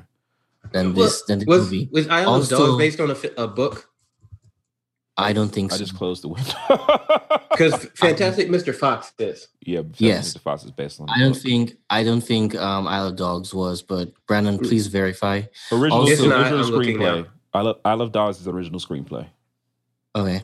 Also, um, one of the things you mentioned about the the the critique where um you were saying that the some of the dialogue was not was um unsubtitled. It's absolutely true. So there are parts in the movie. So there's very very little English in the entire movie, which is like uh, it's almost like a it to me it's like a crime. It, you just you just it's, it, A You just- Yeah, because you just segregated like so much of your viewership, right, Wes Anderson? Like, can you imagine the amount of the number of people who would be in a theater watching this, and basically there's Japanese being spoken and there are no subtitles. It sounds like a artsy sort of kind of Yeah, it is. animation It's thing him going. It's him going. Man, you know, what'd be really cool and artsy is if I had Japanese people speaking in their native language, but for the for the English speakers to not understand a thing, and they just have to to extrapolate based on people's actions. Mhm. Mm. It's like, okay, I guess, but Well, that, that's part of why they call it out because they were talking about they kind of reduced the the you know the you know Japanese characters to kind of being um Just there. well just not just there but being strangers in their own country like Ah. aliens in their own country you you've kind of you've marginalized your it's a story taking place in Japan and you've made the Japanese people seem f- even more foreign than they are yeah, like a more foreign like I, I can't, I can't, I can't relate to anything that's going on half the time because Mhm. Because there's it, it- so the only so the only characters who are speaking English are the dogs, and that's to make it seem as if because to to draw the difference in dogs can't understand humans, and so they'll just give so they gave the dogs um, um English um speaking White roles voices, if I recall properly, most of Yep. them, right? to well that i can't comment on but they gave the, the, the dogs english speaking roles so that way when the people in the sh- in the movie speak the dogs won't understand them and when the dogs quote unquote speak the people won't understand them Okay. right so but it's just he, he was trying to do too much is it, is it was tone my deaf problem Okay. yeah it was too much and just you're really tone deaf All right. Um, best motion picture foreign language. I don't think we know any of these. Um, Capernaum, um, Girl, Never Look Away, Roma. We knew that one. That's Alfonso Cuarón's new movie, the one that's very slowly being rolled out. Piece Isn't on Netflix? piece. And Shoplifters is the last one. I heard about shoplifters but I haven't seen it Um, best director Bradley Cooper for Star is Born, Alfonso Cuarón for Roma, Peter Farrelly for Green Book. If y'all don't know, that's one of the Farrelly brothers from back in the day from all the Dumb and Dumber movies. Um, Spike Lee for Black Klansman and Adam McKay for Vice. Hmm. Um, best screenplay. one. Best screenplays for Roma, The Favorite, If Biosper Could Talk, Barry Jenkins, shout out, Vice, and Green Book. Best original score, A Quiet Place, Isle of Dogs, Black Panther, Ludwig Gor- Göransson, who I want to win, First Man, and Mary Poppins Returns, Marc Shaiman. I love Marc Shaiman's songs. I've never liked his scores. So I want I Ludwig feel- to win. And you know, A Quiet Place got shut out. That that movie was amazing. Ha- There's a quiet sp- like place. That's it. I just think it's an oxymoron that it's like in the best score category. I mean, original score category. I thought the point of your score was supposed to be you being really quiet. like, I mean, I, I haven't seen the movie, so I don't know. I mean, the score could either be very important So to I- it since the, the characters aren't trying not to talk. So I, ironically, I heard a review of the movie, and the score does really play into the quietness. So, it, technically speaking, it is in the right place, but it's funny and ironic with the title. All right. Uh, best original song, All the Stars from Black Panther, Girl in the Movies from Dumpling, Requiem for a Private War for a Private War, Revelation from Boy Erased, and Shallow from A Star is Born. We want all the stars. They can give it to that damn Shallow. Watch. Of course, yeah. Uh, you already know it's Mhm. it's gonna be shallow. But they have to, yeah, because they have to be they have to be contrary Right. to Uh, make it to make it seem that your opinion is is is coming from a place that is not as refined as the people in the community. Lord Jesus.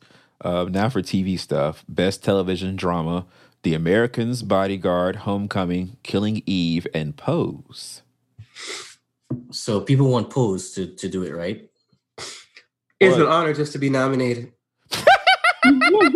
Damn, damn.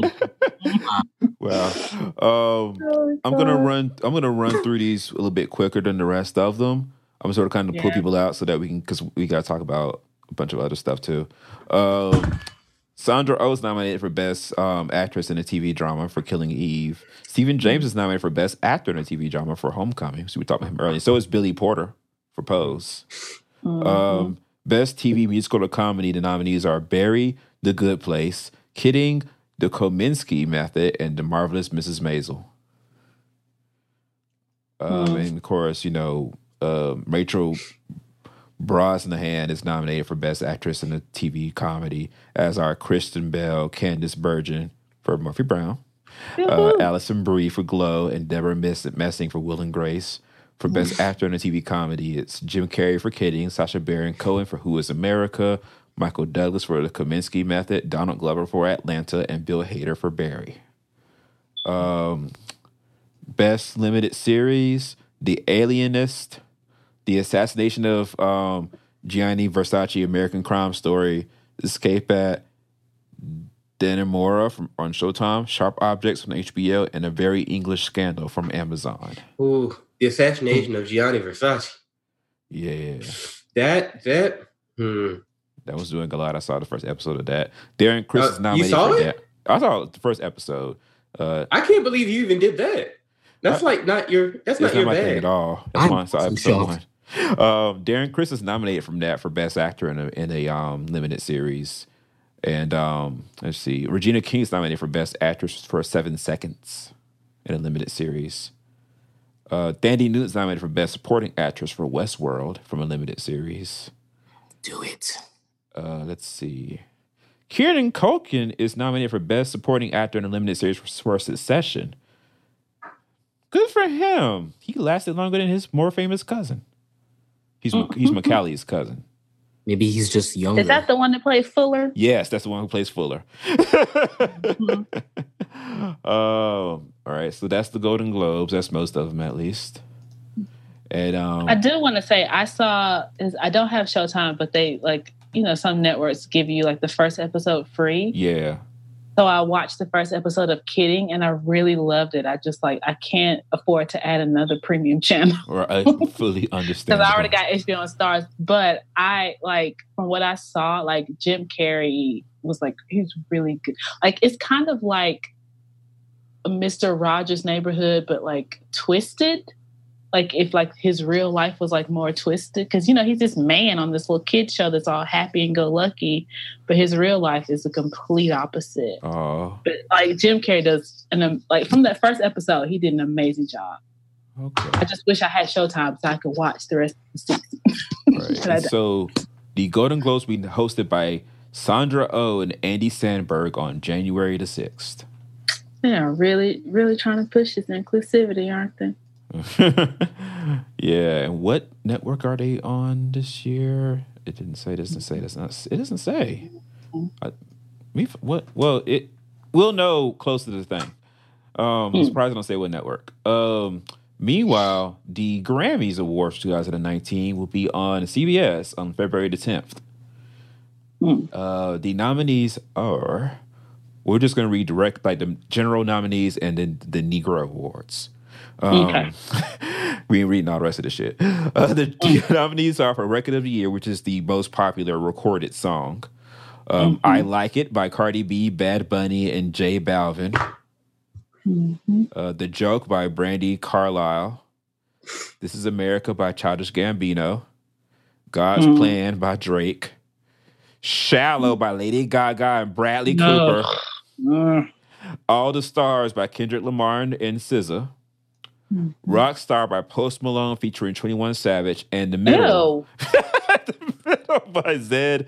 That man who looks like he ain't had a shower in five Yeah, years. the one who looks like he's molding. Yes, him. Wow. Uh, the Middle by Zedd, Maren Morris, and Grey. that might be the winner. I actually really like that song, Hmm. The Middle. These are these But of all- course, I'm voting for everybody black. Yeah yeah these are all good well, I nominees. well, let me distinguish Kendrick. there are a lot of black people. in It is this year, which is good. It's really good. Um, album of the year: "Invasion of Privacy" by Cardi B. By the way, I Mhm. forgive you by Brandi Carlile. Scorpion by Drake. Her Mhm. by Her. Yes. Oh, Um, love her. Beer Bongs and Bentleys by Post Malone. Dirty Computer Oh. by Janelle Monáe. God, I haven't listened to it yet. Um, Golden Hour by Kacey Musgraves. And Black Panther the album, music from and inspired by by various artists. Okay, see, God dang it. I love her. I really, I really do. I just, I feel like she's so good. I just want this for her. But Kendrick is also my bae, and that soundtrack was so good. Like, mm. hmm it's between her and Kendrick. I honestly, I wouldn't be mad if either of them won. Flip a coin. But given the fact that he does have Grammy and she's new, I kind of wanted to be her Right. because she's like her music is incredible. But either one of them win, I would be happy. Right. All right. Song of the year. This is for songwriting awards. I'm gonna read these out of order because I need I need the comedy. And can. I can I pause? Mm-hmm. Can we just throw up some confetti that we have not heard the initials TS yet? Who's T? I'm just Taylor Swift. Oh, Yeah. I'm just saying. I'm just saying. she is so far outside of my brain um, region that I. Listen, I mean, she had a record just- come out in the nomination just- cat nomination area. Was it this year? I, don't- Whatever that Ah. thing that you look what you made me do was that was that is that eligible for this year? I think so. It might be. Fuck it if it is. Raggedy heifer. Oh, song of I'm the just- year. This is America. Shallow. The Middle. The Joke. In My Blood. I don't know who's uh, by Shawn Mendes. Um, God's Plan. All the Stars. And Boot Up. Yes. Boot Up.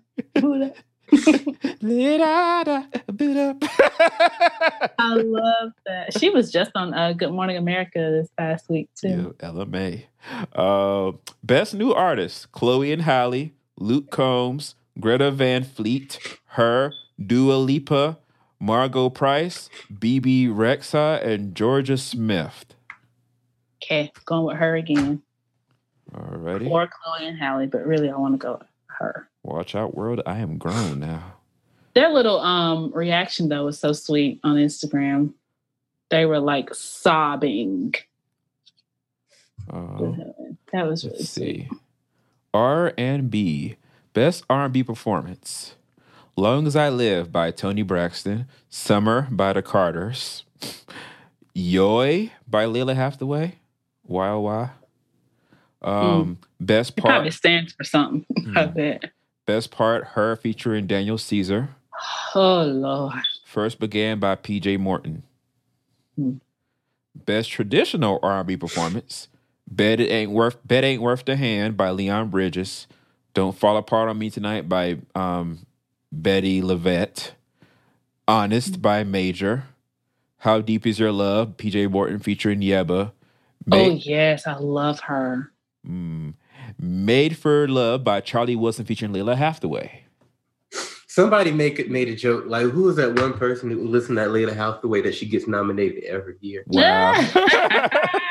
I mean, I like Lalah Hathaway, but it is true because it's like you don't Yeah. like. She's not really an artist. And Toni people- Braxton, I mean, let's be honest, her albums ain't really been hitting on much, but she stayed getting these R and B awards. Yeah. because you know Mhm. it, it- it's because, and I'm guessing, like you said, because people know who she is. So she's basically Yeah. a le- legacy. Although I do like nominee. that song. Uh, what is it? Long as I live or something. yeah. yeah, I, she's a. I do like that song. I don't know the whole album, but mm. Right. But you, you're definitely right about that. It's like, it- Mhm. But Lalah is kind of, I guess, she gets it from her father's legacy. yeah. Oh, and I do want to mention. I saw one of my friends apparently said that um, we noticed the Carters weren't in like album, record, or song of the year because apparently they didn't submit their album for consideration. but there's the, there's a so nominee guess- for R&B stuff. Yeah. But I guess like you know for the main ones like they weren't because I'm sure people are gonna be like, "How dare you?" Yeah. But hey, Jay Z told y'all, fuck that old age shit. Uh, He said it. best R&B song, Boo'd Up, Come Through and Chill, Miguel featuring J. Cole and Salaam Remi. Feels Like Summer from Childish Gambino. Focus from her and Long As I Live from Toni Braxton. To Toni, Toni be getting this on that shit. Mhm. Okay, I'm gonna go with. Well, ooh, Boot up, get boot up Boot is the Up. song of the year. Boot up or focus. Yeah. Although I do want to say I love her, but when I tell you like I want to retire best part because everybody and their mama got a rendition on Instagram. It's been at every wedding. I Mhm. get it. It's a lovely song, but it's it's almost to waterfalls for me. Oh, Almost. Oh, you can't play, Like, you can't hear Waterfalls no Waterfalls- more. Waterfalls is in the vault, and I want to hear that shit never again in life, like ever. Uh, and so best part is like inching toward inching toward the waterfall. Like Mbako is about to throw best part over the cliff. That's like that's what's about to happen. It's a beautiful song, but I'm just like, okay, I can't. Let's. it's getting played out. Both of them have so many more songs. All that we right. can- Best urban contemporary album, Everything is Love, The Carters. The Kids. Are All Right, Chloe and Halle, Chris Dave, and The Drumheads by Chris Dave and The Drumheads. Is Toni Braxton on here too? Please tell me she. I'm a Um, she's not. War and Okay. Leisure by Miguel and Ventriloquism by Michelle Indian. How you say that woman's name? Indanicello. Yeah. Indanicello. Yeah, she made an album of covers, and it's actually not bad. Oh, that's right. I remember hearing about that. Okay. Right. And that War and Leisure was actually the first Miguel album that I've ever downloaded. I Yeah. really like. Does somebody It's- else have the article open right now? No. Could somebody but I- else open it right quick? And because like I want to switch off when we can. get to the rap categories and have somebody else read those. I need to go. Oh right yeah. Uh, okay, I'm gonna uh, let me get to it. I'm, Okay. I'm I'll read the last R&B category. Wow. While Y'all doing that? My my Xfinity is Come on, Wow. Xfinity. being a, being a little slow. Best Oh, R&B album, "Sex and Cigarettes" by Toni Braxton. Oh, see, I knew she would be slow. Good I thing by knew Leon. It. Toni get it. She get best album every year, and then I'll be like, when did she come out with something? Like I never know that she has the music, but she get these Grammy nominations Mhm. every dog. She, she sells two copies, one to um her and one to the Academy. You know what? You know. Wait a minute, who, where are you at right now? The R and B. Uh, yeah, the last R and B one. Before I, um, I'm gonna read this one and then, then like then we'll get to the rap part. Uh, Good Thing by Leon Bridges, Honestly by Lalah Hathaway, Her by Her, and Gumbo Unplugged Live by PJ Morton. And I'll be right back. Y'all go ahead and talk about those and then start with the rap stuff. Uh, oh, okay. I'm caught up. Mm. Who's going? So we're not doing rap yet. I, when we talk about it, I'll talk about it. Uh, No, I thought we were doing rap, right? we can do rap. Um, fudge. All right, You got it. that. I got it. I got it. All right, best rap performance. Mhm. Be careful by Cardi B. Be careful with me. Drake. Nice for what? Yeah, yeah. I, don't, I don't know how to do that Lauryn Hill sample. No, she don't either. But moving on. All right. Kendrick Lamar, Jay Rock, Future, and James Blake for King's Dead. This was my favorite song off the uh, soundtrack. When I tell you I wanted to rem- memorize Jay Rock's part, Me. I, I- I try so hard to like get his part every time, and I, and I mess up some words, and I'm like, "That's okay." I got like 3 Mhm. words out of out of. right? Anderson Paak bubbling, Mm.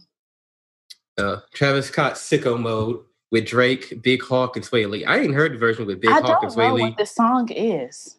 It they never tell, say the name of it on the radio, but it, it starts with Drake with the beat one way, and then Travis Scott Scott start, starts rapping, and then the beat switches Is and that the one where Drake is like back in high school? I used to bust into the dance. Is that Yeah, the song? That's it. oh, okay. That's literally Nobody knew part- knows the title. That's the only part I've ever heard, and I was like, "Is that the sicko mode song?" Eh, Huh. y- You're right. Um, who do you think is gonna win this one? I mean, uh, I don't know because they're all like I feel like everybody in here has well, except for Cardi has won because it didn't Anderson win last year for something. I think so. And, And my Drake? thing is, That's I'm- for What is not his strongest single no, from his album. Well, neither is God's Plan, which, eh, God's Plan was huge because of that video. well, yeah, because he gave all that money. What was And, it? What was the song with the City Girls? Why can't it's not coming for me? Um, I'll show you how to network. Yeah, yeah, that song should have been on here. If that was it, I would say okay. Kiki, yeah, do you love me? That uh, but it's um, look like Are you riding? right? Um, ah, whatever it is, it ain't got nothing to do with Kiki. Do you love In me? my feelings. yes, We and we were definitely in our feelings on that one. yeah. I, um, do- but- I like nice for what for the beat though. yeah, um, Um, I, I, I, think it's gonna be Cardi. yeah, it's between Cardi and, and Kendrick Kendrick, Lamar from yeah, because yeah. they love Kendrick. Yeah, and it depends on how big that Black Panther push is. You know, by the time we get there. And But yeah. you know, Cardi is like the you know the little rap darling now, and the fact that she's the only woman in the category. So and and Nikki ain't nowhere to be found. But hey, right, not all at all this year. Okay, Mm, ooh, let's get the best rap song performance. Okay, All right, Kiss Christina Aguilera featuring GoldLink, like I do. never heard it. Uh, the song actually goes. Uh, I They didn't promote that single link right. is. I don't. What is that? what is a GoldLink? He's a Yes. rapper from the DC area, from the area. He's black. Yeah. Okay, Uh, there's Black featuring J. Cole, Pretty Little Fears. I like that Uh-uh. song too. And six slack, It, it's Black. six slack or slack. That's what I say. Ain't no what- black. That ain't how it's six. It's six slack. Okay. Slack. Slack. Which Okay. I love his voice. Mm-hmm. It's it's kind of soothing. Yeah. Uh, Childish Gambino, This is America. I don't know how this is the best rap song performance. How you don't know what he's saying? I'm trying to figure out who is saying. the singing. only thing I understand is "This is America." I don't know no other words. Don't catch them All I, slipping, y'all. all I know is the shoulder move. That's all I know. Yeah. Like, I've been trying to do that shoulder bounce all year. Like it's a it's a good performance song because of his like crazy dancing. But it's Yeah. like I don't know what the hell this song's talking about. I don't. What are you saying? I mean, is he ta- I mean, talking you about? know what it's talking about. It's just you know. I I don't know what the he ain't enunciating is what I'm trying to say. like Right. oh, I don't understand It's the like a. Janet Jackson record. You got to get the um the booklet and Right. Look, Right. if I can understand the Migos and, and um and Young Thug doing the ad libs better than him for actually rapping on the track, there's a problem. First off, take off enunciates. Okay, don't do that. Don't Yo, do ta- why did I, I find out that? Don't uh, do side note, like that. why did I find out that Offset was a background dancer in one of Hit- Whitney Houston's old videos? I saw that too. How old is Offset? This was he was a kid in the video. Oh, He was- you know, one of them is the uncle, and I feel like it's him. So But yeah, he was in there da- dancing. I'm like, what? Right. Anyway, uh, next one, Kendrick Lamar and SZA, All the Stars, probably gonna win. which uh, this is not my favorite song off that soundtrack. Nope, It's we- not we- the best song, but we we it. like that hard rap shit. yeah, but but they build it as like the main song for the soundtrack, so I get it. Mm. yeah, yeah. And we ain't gonna Uh, skip this last one because I don't know what I don't know what them things So is. Post Malone is a guilty pleasure of mine, so I'm not. Oh my god! He is. Oh, Even though, like, even though his he- like, when every time I look at him, he just looks like he has a mouthful of cheese. oh Um, my god. But Post Malone featuring Twenty One Savage, Rockstar. I would love to see Twenty One Savage get a Grammy. But uh, yeah. Moving on. Mhm. Best rap song: "God's Plan" by Drake. "King's Dead" once again by Kendrick, Jay Rock, James Blake, and Future. Uh, "Lucky You" by uh, Eminem featuring Joyner Lucas. Oh, I was like, who are these people? Okay. Uh, okay. It took Six- that many people to write sicko mode. There's probably there's some samples. Probably like some that beat changes up 20 Oh. times. Yeah. okay. Yeah. Um, but uh, Travis Scott, Drake, Big Hawk, and Swae Lee. Mm. And then Win, which What is why is? Kendrick Lamar's uh, like name as a songwriter first on here? Wow. By Jay Rock, which I'm surprised Jay Rock got a solo uh rap best rap song So nomination. that's in J this. Rock's song. Yeah, win. Win, Oh. win, win, win. Win, win, win, That's win. Yeah. is. Oh, okay. It's gonna be God's plan. I, I mean, it should be King. I want it to be King's Dead, but Yeah. well, wait a minute. Mm. Again, it depends on how far that Black Panther love goes. I don't know. You know, they love Drake too, but they also love Kendrick. Yeah. Yeah. But I want it to be King's Dead because God, that song, like I, I played that song so, like over and over again. Yeah. It's a hot track. Um, best rap album. Cardi B, Invasion of Privacy. Look at her, the only woman representing. Okay. Yeah. Mac Miller, Swimming. Mm, Okay. He was I- an I angel. I, oh wait, he he died. Yeah. That's Malcolm. Yeah, Oh, Malcolm, because he oh. was in it. Oh, you caught it. Yay. You caught that. Okay. you caught you catch my randomness. Okay. Is that All uh, right. Ariana Grande? Uh huh. Yeah. Side note, I want them to do a mashup of Ariana Grande's Thank You Next with um Alanis Morissette's Thank You. And then put that clip of uh, Patty calling her little black white girl. Little black white. People are mad about that. First of all, first of all, she's an elder over the age of sixty. You cannot take seriously anything she says, and you just got to take it with a grain of salt. Like she is an elder, of course she's gonna say something like that in front of everybody on national TV. Quiet as kept. A lot of us didn't realize she was a black white girl for a long time. right? At least Patty Patty is aware. Patty. Anyway, Right. Stop it. I wonder where he's at. Anyway, Mm. Nipsey Hussle, Victory Lap. Haven't heard a track on that album. I, I, but that's I'm- that's Kyla's. No, no, that's Lauren London's man. Sorry, yeah. I would say Uh, Kyla push- Pratt, but her, her husband is somebody different. Sorry. Right.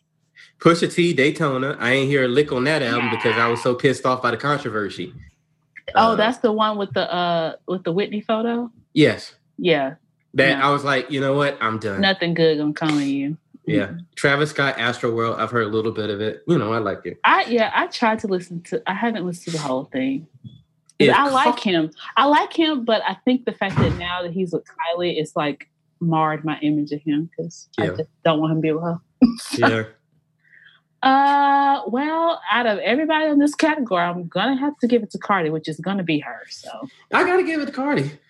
I mean, her. Plus, I haven't heard anybody else's album except hers, so again, I'm gonna give it to her. Well, it's not only that, it's the fact that people love Cardi B. Yeah, she. Yeah, and her. You know, her songs are are hitting. So Where at but at the same time, it depends on who's voting on this category. Like what are the rules on That is- voting, Brandon? Does Um, everybody in the academy vote or just people who are who would be under that nomination, like under that category? Like only people Everybody. can Nikki vote? Has she ever been? Is it? no, now wait a minute. Wait a minute. No, stop, stop, Ken. I, this is a real question. Okay, I'm not trying to be messy. Do you have to? Has she won before, or has she just been nominated? Hmm, good question. Because I'm To the wondering, like, even even if you've been nominated, can you vote, or do you have to be a winner? That's why I was wanting to know. Good ass question. Because I'm saying, if she's just been nominated, like who's she gonna vote for? Pusha T? I think you have to just have so many gold records or certain a certain amount of acclaim or Let me see something. if Oh. the if the internet can help me find out the answer to this. Um, I I did see that so. the Carters are nominated for Ape Shit for best music video. Well, yeah. Uh, this And do y'all know the Louvre now has a whole tour based on the video? Like how how do you make the like the most famous museum and exclusive museum on earth make a whole tour based on all the stuff you showed in your video? Like that Oh. is crazy. Nikki already has 10 Grammys. Oh, Nikki has oh. Why did I think she hasn't had any? What about Okay, so here's what happens. So everybody gets to vote, but you have to pick nine categories to vote in. You can't vote in all 30. I bet Oh. she I bet she gonna pick best rap album to not vote in. She gonna, she, gonna, she gonna go down here to best country duo group performance. That's what she Yeah. Members are encouraged, though not required, to vote only in their fields of expertise. she gonna vote for Travis Scott or You know what? Because I, I or really like Pusha 10. Because you know, I'd be like, you know, what's going to be my wild card category this year? Best country solo performance. You know what? That one song by Kacey Musgraves, that was my joint. I'm gonna vote for her. Little white, little black white girl. oh, man. Oh. That's what they aren't we call our podcast episode today, that little black white podcast. I'll write that down. oh gosh. Um, Hey, Brandon, have you heard any of these albums? uh, Black Panther Best and rap Dirty album. Computer. Be- uh, best rap album. Oh, the Bless That Rap album, but um, no. I really want Dirty Computer to win, but I don't. I don't. I just don't see it. right. I still need to listen to it, and I haven't watched the film either. Oh, that film that shit is nominated for um uh, Pink is nominated for best music video as well. Mhm. Mhm. It And did, was it um somebody recently came out and said like Dirty Computer was like the best album of the year? I think it was was it NPR? NPR. Yeah. Yeah. okay. Another uh, somebody else did too. It's it's getting number one on a bunch of lists. Yeah, Um, I almost feel like this album wasn't as good as her last album though. I feel like it But wasn't. Uh, See, I in, haven't heard any of her. in part because Yeah, it's a lot so of- sad. Huh? It's so That's sad. but people are giving her her flowers late. That's Uh, what's happening. Yeah. Uh, I mean, and plus, Dirty Computer was a statement record, and plus, it paid homage to Prince. So Mhm. even you know, even though the, as much as the last album probably paid homage to Michael yeah. in a Wait, in, is this indirectly. gonna be a year where they do a tribute, or did they do a tribute to Prince last year? Did they, they did when he died? Remember? Wait, Wait, how long has it been since he died? Um, it's been. It's, he died in 2016. I believe the Grammys were the Oh, ones who did the okay. Madonna tribute, the one everybody got mad about, and then BET said, "Yeah, we saw that. Don't worry, we got you." Oh, okay. okay. it just be running together. I Yeah. can't keep up. Okay, Yeah, never mind. Then. Yeah. Um, Oh, I forgot about that. Um, Cicely Tyson is the first black woman to be given a lifetime achievement honorary Oscar. She they had the ceremony already, and she got her Oscar. Mhm. I'd be a damn shame. They had to make her Mm. wait till she 99 years old. Why are there so many albums were nominated for album the fucking year this year? I think they not best to open up the number of nominees. It used to be only five. Because there are one, two, three, four, five, six, seven, eight. Yeah. Wasn't it the whole controversy with Beyonce that made them do that? Remember? Oh. But That's what. out of all these, But still- listen, Kent, again, Hmm? although it's a lot, we must rejoice in the fact that T Swizzle is nowhere to be found. So praise sweet baby Jesus yeah. that she's not up there. Thank you. I mean, but Post Malone is rec- re- uh, Oh. is representing them, and I must tell you, I I was so mad how I every once in a while I hear a Post Malone song and it would slowly be like I would slowly love it. No, I just I refuse to. Like Better Now is an awesome fucking song. who? Better Now. He has a song called Better. I know you think that you're doing better now, better now, blah blah blah. I can't tell you the lyrics. No. Um, why Beyonce's going up against her proteges in one category? We see whichever one that was. I can't remember. Yeah, Oh. and Better Now is actually nominated in the best pop solo performance with him. Mm. Um, but uh, what else here? But uh, for album of the year, I'm. I mean, I want Nick. I want Janelle Monáe to win. Janelle Monáe, Mo, Mono, Malone. Lord. I want her to win. I, I kind of want to hear that Kacey Musgraves album because I think Dante likes her. She can sing. I like her voice. Yeah. Her, I don't know how She she's really on this sing. cat on this thing because she didn't have an album. She had two EPs she sma- sandwiched together that came out in 2016 and 17 or some shit. Oh, they they allow mixtapes and EPs and stuff now too. But they, but the thing, like, yeah, it's kind of like this music is old. That's the weird part to me. Like, I don't mind them uh, allowing it, but it's like a lot. This mute. it's like you sandwich two old EPs into one album. Hmm So this really is. It's like this isn't really her debut album. It's more or less like it- Yeah. it's a compilation. I feel like that was somebody else too in the, like the last couple of years. I was like, wait a minute, this song is like two, three years old. Why is it still being nominated? I can't remember who it was though. But they do that all the time. Like Lord, some Barbra Streisand and Seal got nominations. Willie, Willie Nelson. yeah. Um, if Cardi B gets album of the year, I'm sorry, that's the only category I do not want her to win for. But like, but I don't Oh, know. She, what? but she might be using that to say say her say her magic name, Belcalis Almanzar. Mm-hmm.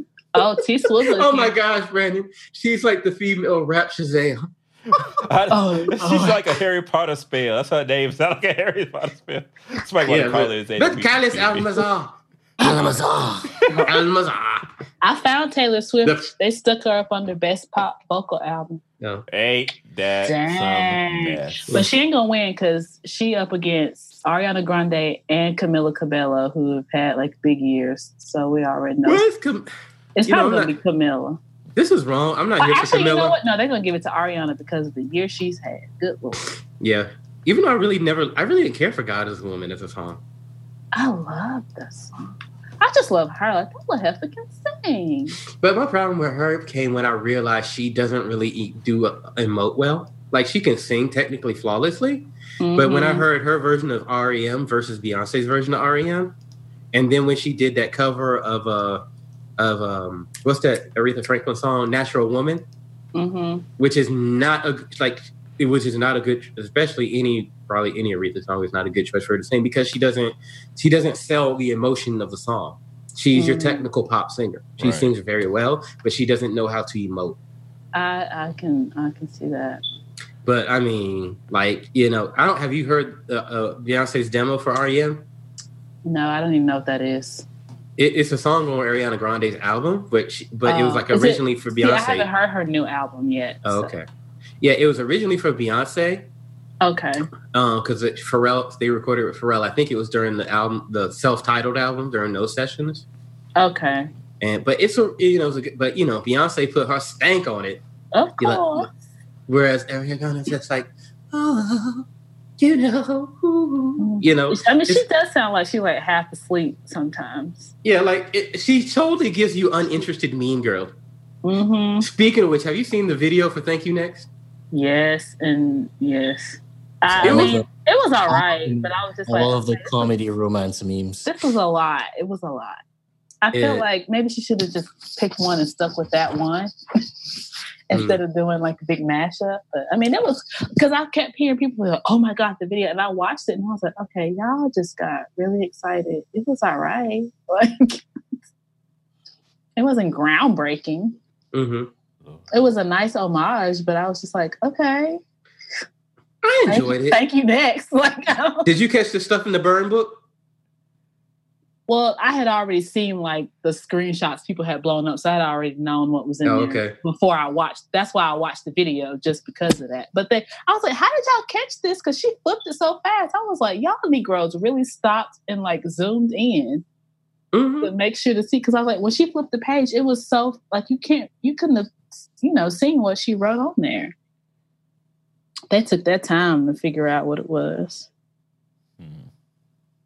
Mm. Speaking of Burn Book, is Big Sean and Jhené okay? I, oh Lord, I I don't know Jhené. I don't know why I can't get her last name. Are they still together? I don't know. I think They've been probably- quiet. They are, are probably on the way to not being together because you know she Well, covered up. hope not. She got that big face tattooed on the back of her arm. Oh, she got that covered up. Wait a minute. Already? Are you serious? I didn't know Yeah. that. Like he, you, you know, rumors he cheated on her the week she got it. Oh my god! and she was like, she covered it up with a huge. So that dra- means I am dragon. not gonna get another twenty eighty eight because that album was so good. It re- it really was. Oh my god! Dang it! Uh, so, but yeah, um, I think they they're they're about to call it quits. Big Sean can't keep it in his pants. Oh, might have all because I mean they were everywhere when they were like you know. You're right because went for I mean, that's- I ain't heard nothing in I don't know how long. hmm So, and you you saw Ariana Grande wrote on the, the burn book, Big Sean. He Like- can still get it. He could still get it. they might go back together. Who knows? Lord Jesus. All right, now for the bullshit. Oh, oh God. So, all right, let me let me get, let me get his water first before we get into this one, because um, it's gonna get ugly. Maybe not between all of us, but for me to the audience listening, it's gonna get ugly. Uh, Ugly. ugly. First of all, fuck, he's a cancer son of a bitch. Who? Kevin Darnell Hart. Do we really do this? Do, are we still going to do this? We're going to use the the the stars to to map out Our who. birthdays are a Ellie? week apart. At least he ain't a Gemini. That's somebody else ain't got. Dude, we, we Yeah. got enough trouble the, the trio got enough trouble in her, in her Oh category. Lord, we got I enough did trouble. not know our birthdays were that close together. Fuck. All right, so Kevin Darnell Hart has had a very interesting last two weeks. Ever since Thanksgiving, it's been some shit with him. I, is that? Oh wait, are you saying that you're prone to Kevin Hart tendencies? No, I'm just saying that he's a cancer. That means that you know it reflects badly on the rest of us who share his sign. I didn't know you Oh, were that so deep he- in the horoscopes. So so wait, so he's so he's acting out of the ordinary for a cancer. No, No, he's not. no. Can- cancer men are very emotional. Well, cancer people in general, but cancer men are like to the yeah, it's the, the struggle is to hold it in. He's not doing a very good job Mhm. at all. Um, Okay. All right. So on Thanksgiving Day, Kevin Hart and his current wife, Aniko, Hi, Nico. um, threw a Uh, shoot your shot. threw a birthday party for their one year old son Kenzo, who was born on um, near Thanksgiving of last year. And so they had his birthday on Thanksgiving of this year. And they threw this one year old baby a Cowboys and Indians birthday party. Mm. in the year of our Beyonce, 2018. Not our parents, Beyonce. Who does these things? Um, And when, You know the first I thought of when I when I heard this is I didn't even think about the whole party thing. I just thought, who I haven't heard about I haven't heard about that game Cowboys and Indians in a very long time. and you know why? Because we live in a in an era where the history books, I mean, they're still kind of terrible, but at the very least, we've forced a little bit of the fact that white people came to this country and fucking killed all the Native Americans. That's why Cowboys and Indians is a fucked up ass game. We don't play that shit no more among our children. And when Kevin Hart was told that, you know, in very, mind you, it's the internet, so it was varying degrees of, you know, abrasiveness that he was told this message from most from Native American people and black people as well. He got defensive, talking about he enjoyed the game when he was a kid, want to share it with his kid, his baby loves Western. So your baby is one. You can put anything Right, on the television and they can still watch it. Lies. you could- you He you don't- could give don't even know what he's looking at. He probably can't yeah, even you could- see clearly yet. right. You could give the child string and they'd, they'd make fun of they'd Don't give a child Right. string. Do not give a child string. It's a choking hazard. Um, Oh. Well, Okay. uh, well, an empty box. a empty box. yeah, yeah, or a piece of plastic. No, Well, no, God damn. This is why you are not a parent. What the hell? okay. Give your baby no We know how- plastic. Listen, we know how Ali was raised. He had to talk about strings What they plastic. on that oh My island? It went from one extreme to the other. Oh my God, Ali. I'm sorry. The moment I said it, I, I, I, I realized that I said something wrong, and I and I imagined a baby dolphin is plastic. Exactly. Defects. Don't call us. Call him. Shit. Oh my god. Oh my god. He got no he ain't got no kids, but don't ever have none, Ali. I'm sorry. Don't ever have no children. Ali If you have children, I'm sure I'm showing up with C with, with CPS the second the baby is born.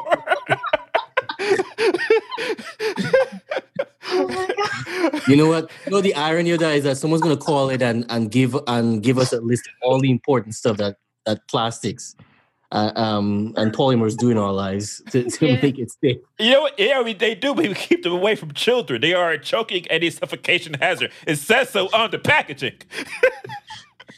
Fine. All right, Well. so they threw the baby at Cowboys and Indians party. Kevin got really indignant, went on his ra- his Sirius radio show. I didn't know he had one. I guess since Foxx had one, he's gonna have one too, and defended it, talking to everything, and you know got support from his sycophants, you know, on his show because he always have a show like that. Everybody has to kiss your Yeah, ass isn't you're the like the. Laugh Out Loud channel or something? Or something like I think it's called Straight from the Heart. I don't know what channel it's on on Sirius. Mm. Uh, but yeah, so already his his his November December started out on a bad note.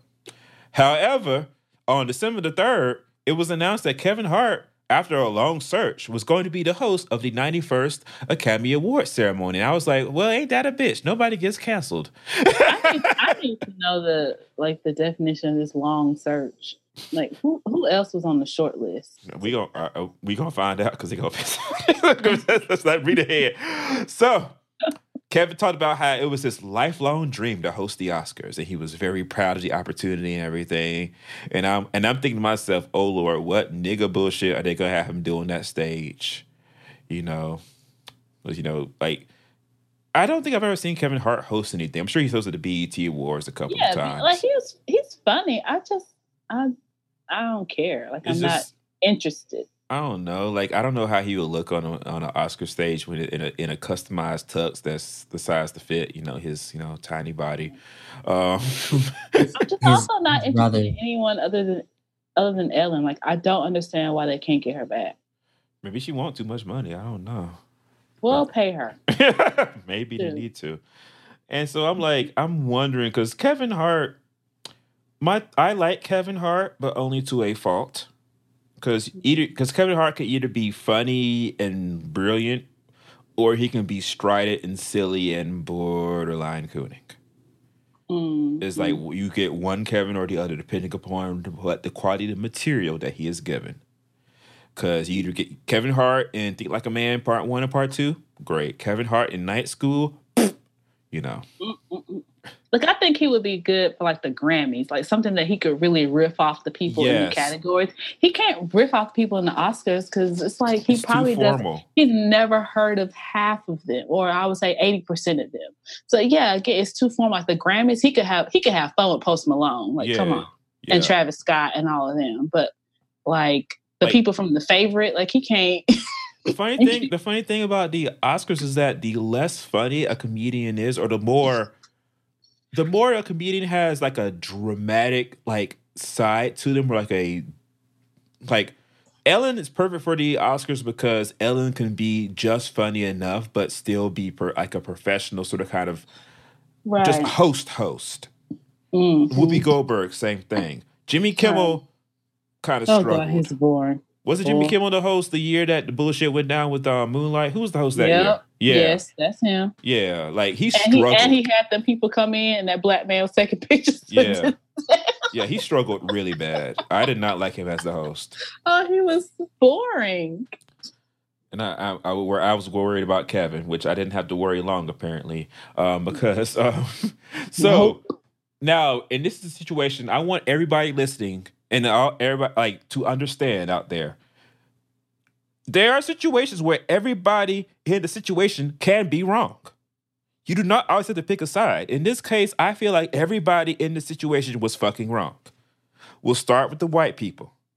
As soon as he mm-hmm. was announced, the white people didn't like it, especially like the white gays who sort of kind of lord over the Oscars. And immediately, the blogs and the Twitters were aflame with his Kevin Hart. They listed every single last terrible thing Kevin Hart had ever done in his entire life to this point. They says Kevin Hart. Um, why would the Oscars pick Kevin Hart to be the host? You know, he cheated on his first wife. He cheated on the second wife. Um, and he's you know told all these you know homophobic jokes in his stand-up specials. You know, like the one in the series is seriously funny for 2010. The whole I don't want my son to be gay. I will, you know, knock um, a dollhouse out of his hand. Stop, that's gay. You know, that whole thing. And they went through the whole laundry list. And then somebody caught Kevin Hart and or his social media team, more likely, deleting every homophobic tweet that he had ever made across the, across the course of his very busy um, career on Twitter. Now, mind you, there was a lot to delete because Kevin Hart is a heterosexual black male comedian.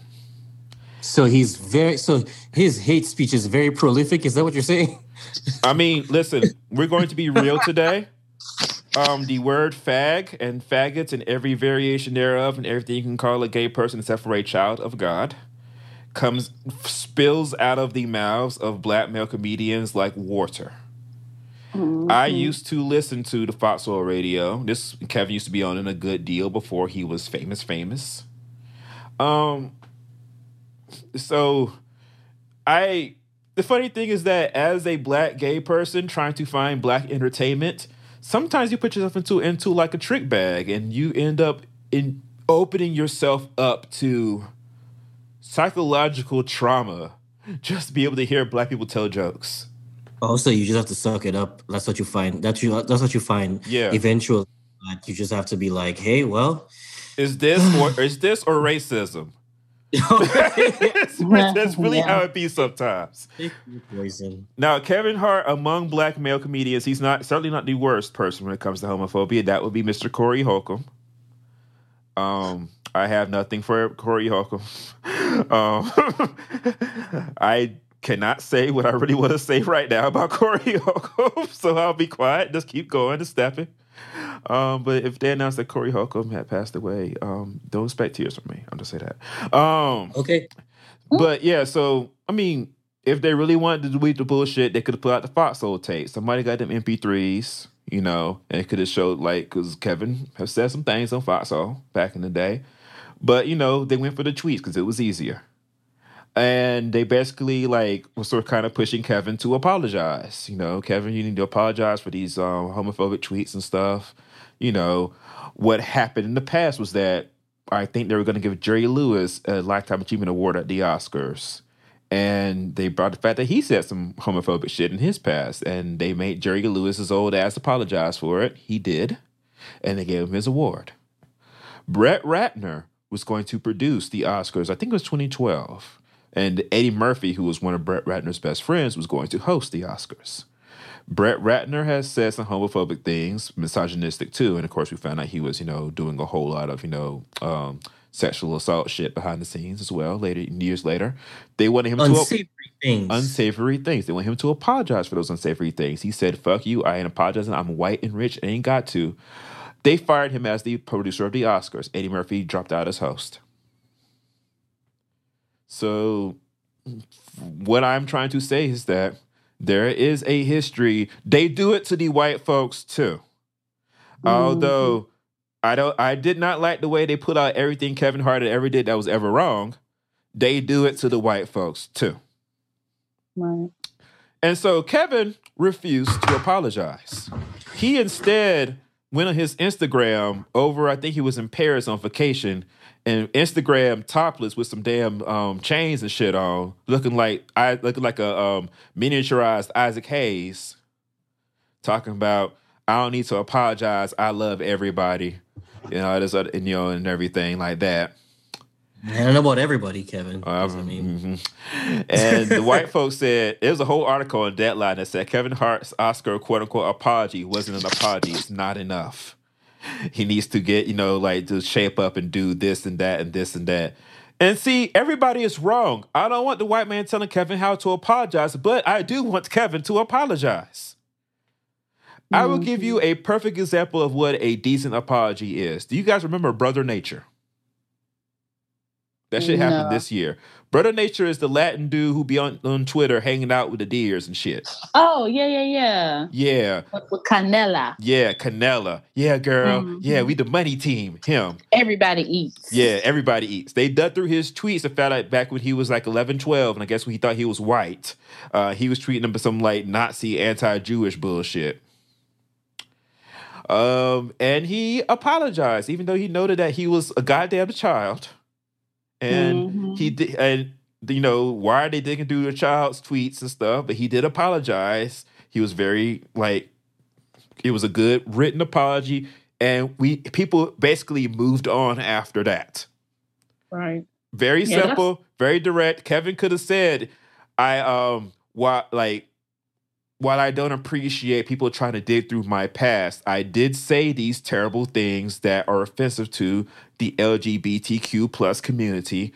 I apologize for saying them. I'm a better person now. I have understood over the past eight or nine years that these are not things that should be said at all or thought, you know, and they may have hurt people or made people feel like they were lesser than. Because the whole joke Right. about stopping yourself from being gay is is based on a real actual fucking fear that, you know, black some black parents have and they pass them to their kids and they fuck mm-hmm. their kids' lives up. I may Throw them in trash cans. throw them in trash cans. Yeah, he just skipped over all that. He was just like, "I'm, I'm a different man. I've moved on, so y'all need to move on." Right. It was like, but he was like, "I'm not, I'm not apologizing." It's like, so then you're not sorry. right. So you actually really meant what you said. yeah.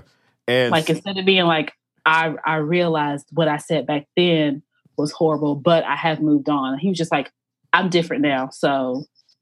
Like you know, move it or lose it, and it was just like, dude, Right. that's not how you. that's not how you Okay. do shit. It's not how you do this. That's not how that goes. That's not how any of this goes. No, it's not. There was um some outlets, I think Vibe included, that said that he had apologized in 2015. He did not apologize back then. What he said was that that joke he told was seriously funny.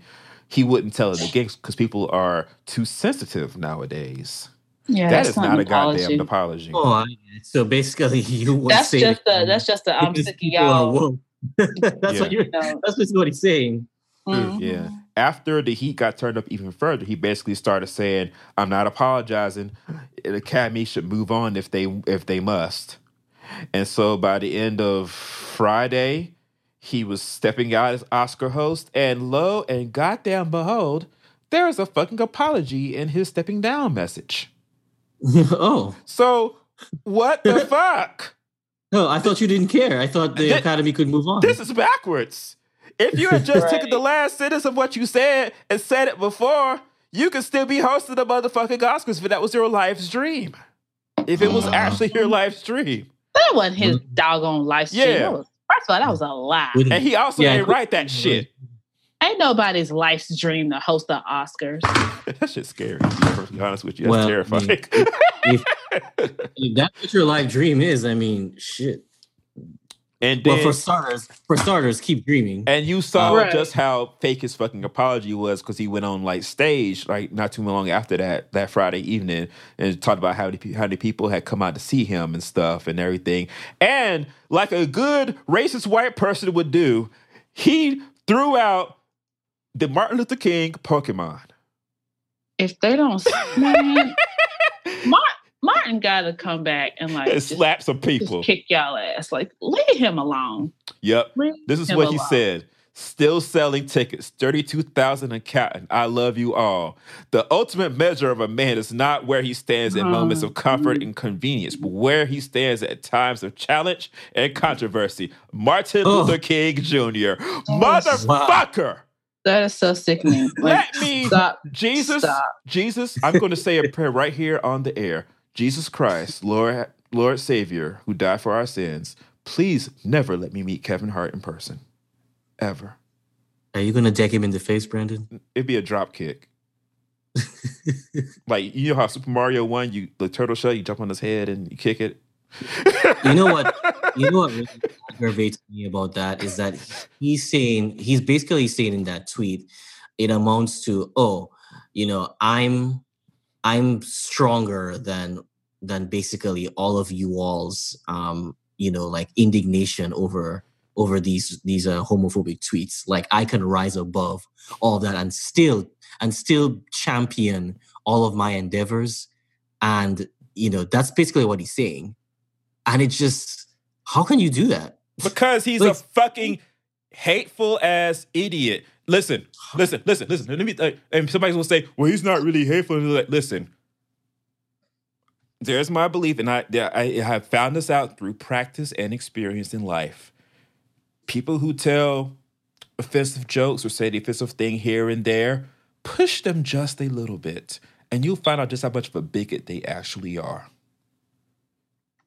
You meet people who don't say this shit or know this shit is wrong inherently in their being because they know that shit is wrong. They don't do that Mhm. shit. Right. And I found this out because like you can't see it across the the um, podcast, but I'm kind of shaking and angry right now. Like I was really like. I, I really was this close to throwing weights at the gym, like throwing the weights across the room at the gym earlier today. Like I was like, Don't do that. because it pissed me off because so many people, because it was white people called him out for it, wanted to defend Kevin rather than address what he actually had said. And like I said, everybody can be wrong in a situation. But Mhm. I see you when it's more important for you to defend Kevin and homophobic jokes than it is to even say that what he said might have been wrong. Like it makes me very angry. It makes me violently angry, perfectly honest with you, because I hold a whole bunch of this stuff in. I heard a bunch of this things over the years and stuff. And you know, one day I might just might fucking snap, and I don't want to snap. Does y'all want me to snap? I don't want to snap. I'll be honest with you. I don't. wanna No, snap. don't do that now. Like the MLK, the MLK quote is a is a final yeah. score. Yeah. like, People love Yeah. to bring that Yeah. out. cause Yeah, like, that you would. And it's the same quote. It is the same quote. Everybody uses. Because the thing is, is that a lot of times with gay people, gay black people, I don't know how white folks do it, but gay black people, you have to sit here and navigate and pretend and like pretend and shit. And you hear a whole lot of wild shit, and you have to hold it in. Especially we talk, we go past gay and go into trans, and let's talk about. So, um, Nick Cannon, um, Oh, esteemed scholar of comedy and Kevin Hart's Uh-uh. friend, Uh-uh. um, Uh-uh. decided that he would defend his good little buddy by going off and finding homophobic tweets from Amy Schumer, Sarah Silverman, and Chelsea Handler. Mind you, niggas have canceled all three of these heifers already. Sarah Right. Silverman is barely able to be doing the voice of Vanellope Von Schweetz in Ralph Breaks the Internet. She can't show her face in anything no more because last time we saw her face, it had blackface on it. Amy Schumer put out a whole goddamn picture, I Feel Pretty, which not only flopped, but the people at New Line have remade it with Rebel Wilson and called it Isn't It Romantic? And even she got canceled now because of all that fuck shit about Queen Latifah. Mhm. And Chelsea Handler, I ain't gave a fuck about Chelsea Handler ever in my entire black ass life. Fuck her and the horse she rode in on. So yeah, cancel them, please. But also, Nick, don't be don't be out here trying to defend goddamn Kevin. And then of course D.L. Hughley Who is? Oh, Oh, no. got into the whole thing and talked about, yeah, Kevin, fuck them. They taught you to apologize for a joke. Because a lot of the, like these Uh, older comedians don't want to be no. apologizing for these um, homophobic and misogynistic jokes and things that you know tell. Like you know, I mean, D.L. Hughley's old stand up has rape jokes and stuff and homophobic jokes. He has, Yeah. you know, it's D.L. Yeah, Hughley. he- yeah, because DL isn't just he's his jokes aren't just they don't just um they're not just that they're all a bunch of other problematic things Yeah. that you shouldn't be saying. He's also the comedian who, when he's stuff for a punchline, makes fun of people in the audience. You know, you know, his material isn't always that sharp anyway. And he got into a battle with. Let me think, remember. It's somebody from Pose. Um, yes. Um. Ah, shoot. I had the name because I just read that. Um. Give me a sec. I'm gonna pull it up. Indya. Indya Moore. Yeah, Indya Moore. And they got into a big Twitter argument between the two of them where Indya Moore tried to point out that when you tell homophobic jokes, hmm even if it's not the joke itself is not that offensive to hear, for some people it triggers how they treat gay people and trans people, and it translates into abuse. It just does. That's I mean that's that's a, that's the same we tell white folks about racist jokes. hmm Same thing we told um, people about anti-Semitic jokes. Right. You know, this is a thing. You know, you can make fun of people and be a comedian and tell jokes. Kevin, most of Kevin Hart's materials is, also the thing about Kevin Hart. Are y'all familiar with his stand-up? Yeah, I've seen c- Yeah. Most his- of it is very specifically tailored to tone down any references to race of any sort because he play tries to play his best to white people in general They, he's he was very popular. He kept, got popular by playing a lot of white colleges. I saw him in person at a white college. That is how he got famous. It is very odd to me that he works so hard to be a general audience comedian, but when pointed out that he made a mistake in his general audience approach, he wants to be this defensive. I mm-hmm. find it very interesting. But yeah, D.L. Hughley got to argue with Indya Moore and basically called called her a pussy. Right. And that was when ah ah which I've been done with D.L. Hughley for a couple of years now, anyway. So he's the ignorance that comes out of his mouth at yeah. random times, and then he might say mm-hmm. one thing that's helpful to black folks, and then it's five things that make us make us all look right. Look exactly. Foolish.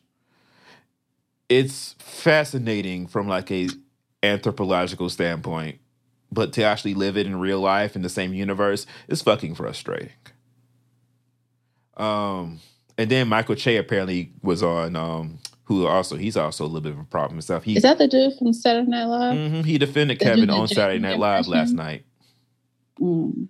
and I don't care to hear it. Um, fuck him too. I'm kind of tired. Like I'm old and tired. Cause I remember, I remember I got into a Twitter argument like the one that Indya got into with DL with Earthquake. Y'all remember Earthquake? Mm-hmm. Yeah, I I had. He's one of the first people I ever blocked on Twitter. Oh dang! Because he was on Foxxhole Radio talking about him and Joe Clark, Joe Clair. Because uh-huh. Joe Clair has a gay brother, and mm. They for some reason they talked about you know talk about gay things, and Joe Clair talking about his brother, and Earthquake was like, well, you know, a gay man ain't a real man. Joe Clair was like, yes, he is. And Earthquake was like, no, he's not. And it got to a back and forth that they didn't resolve. And I was like, er, I, I, at Earthquake, I was like, what was that all about? And he got really pissy at me for calling him out. Well, I guess that's just you know how he's gonna be, but fuck him too. Mm-mm-mm. Like, I don't. And it's the thing. I don't want to cancel Kevin Hart. Nobody wants to cancel Kevin. He can't be canceled. He's too goddamn famous. Nobody and nobody gives about what black gay people feel about shit anyway. So who gives a shit? Um, but like I'm glad glad I said they didn't want Kevin to step down. They wanted this to be a teachable moment, which I can sort of see. But you know, that shit blew up, and here we are now. And I well, here, if he wait, just hadn't been so arrogant at the at the start of yeah. this, it could have been totally reversed. You know who the real villain this whole he story got, is? He got in his feelings, and he was so arrogant. His ego got in the way, yeah. and he basically talked himself. Because no, the Oscars never came out and were like, "We're gonna get rid of him." They right. like he he he canceled himself. He canceled like, himself. You know who the real. You know the, the real villain. never said anything like, yeah. "Oh no," and they probably wouldn't have. They would have been like, "Okay, we really need you to apologize or something." But yeah, that's all they probably said. Yeah. You know what the real villain of the story is? Slavery. Cocaine. Oh. Okay, now wait a minute. wait a minute.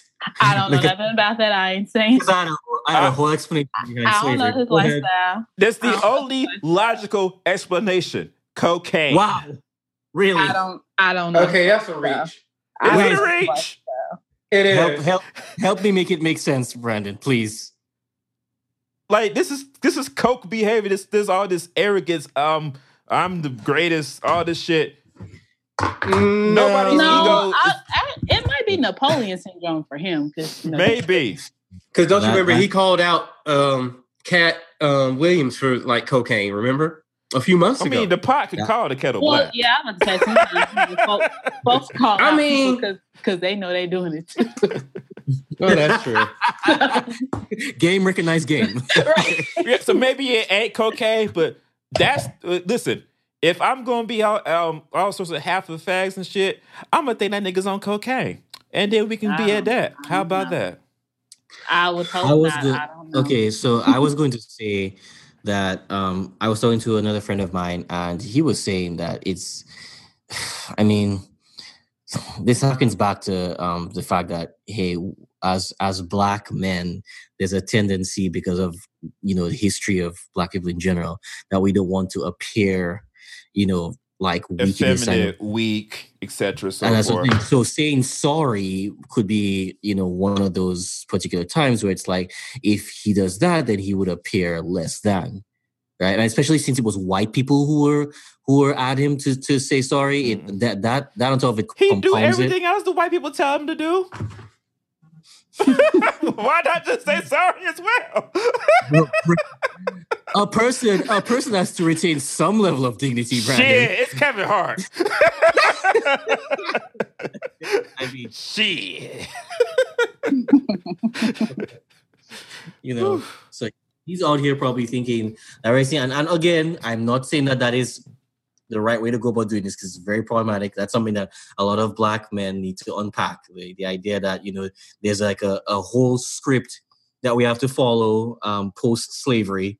Uh, how to be the perfect, how to be the perfect um, masculine presenting black person, black man in in public in society. So I'm better at that know. than half of these niggas.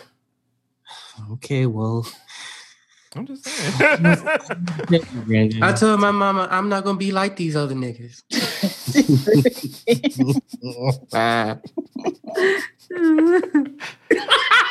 I, I've read it um too much. I'm, I'm, gonna- I'm gonna turn my mic off and go get some water. Y'all, y'all, y'all talk about it. Let's move, y'all let's move on to something that'll make us laugh. The next story.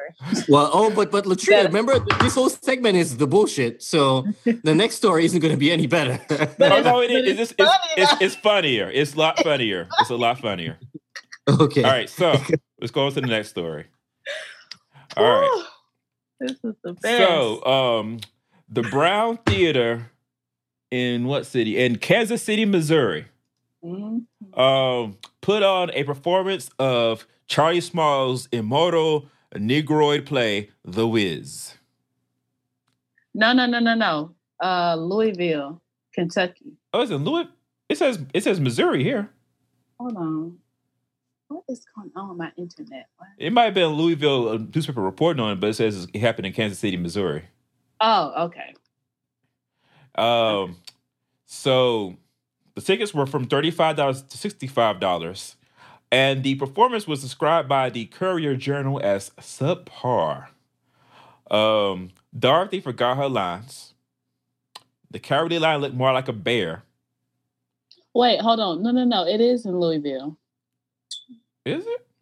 Uh, yes. Oh, the oh the production company's from from Missouri. My bad. Yeah. Yeah, okay. The Brown Theater in Louisville, Kentucky. Okay. Mm-hmm. Yeah, they tra- they traveled all the way to do that terrible job. I think it's part of the Kentucky Center for the Performing Arts. Yes, like yes, the my theater. bad. You're right. My apologies. Um, so yeah, Dorothy forgot her lines. The cowardly lion looked more like a bear, and the magical land of Oz was displayed on a laptop projector. On the lap- Wow. First of all, let's let's go back to the fact that like the producer and director's name was Lavarius. That should have told you number one who you were giving your money to, and the fact that people paid thirty five to sixty five dollars. Are you kidding me?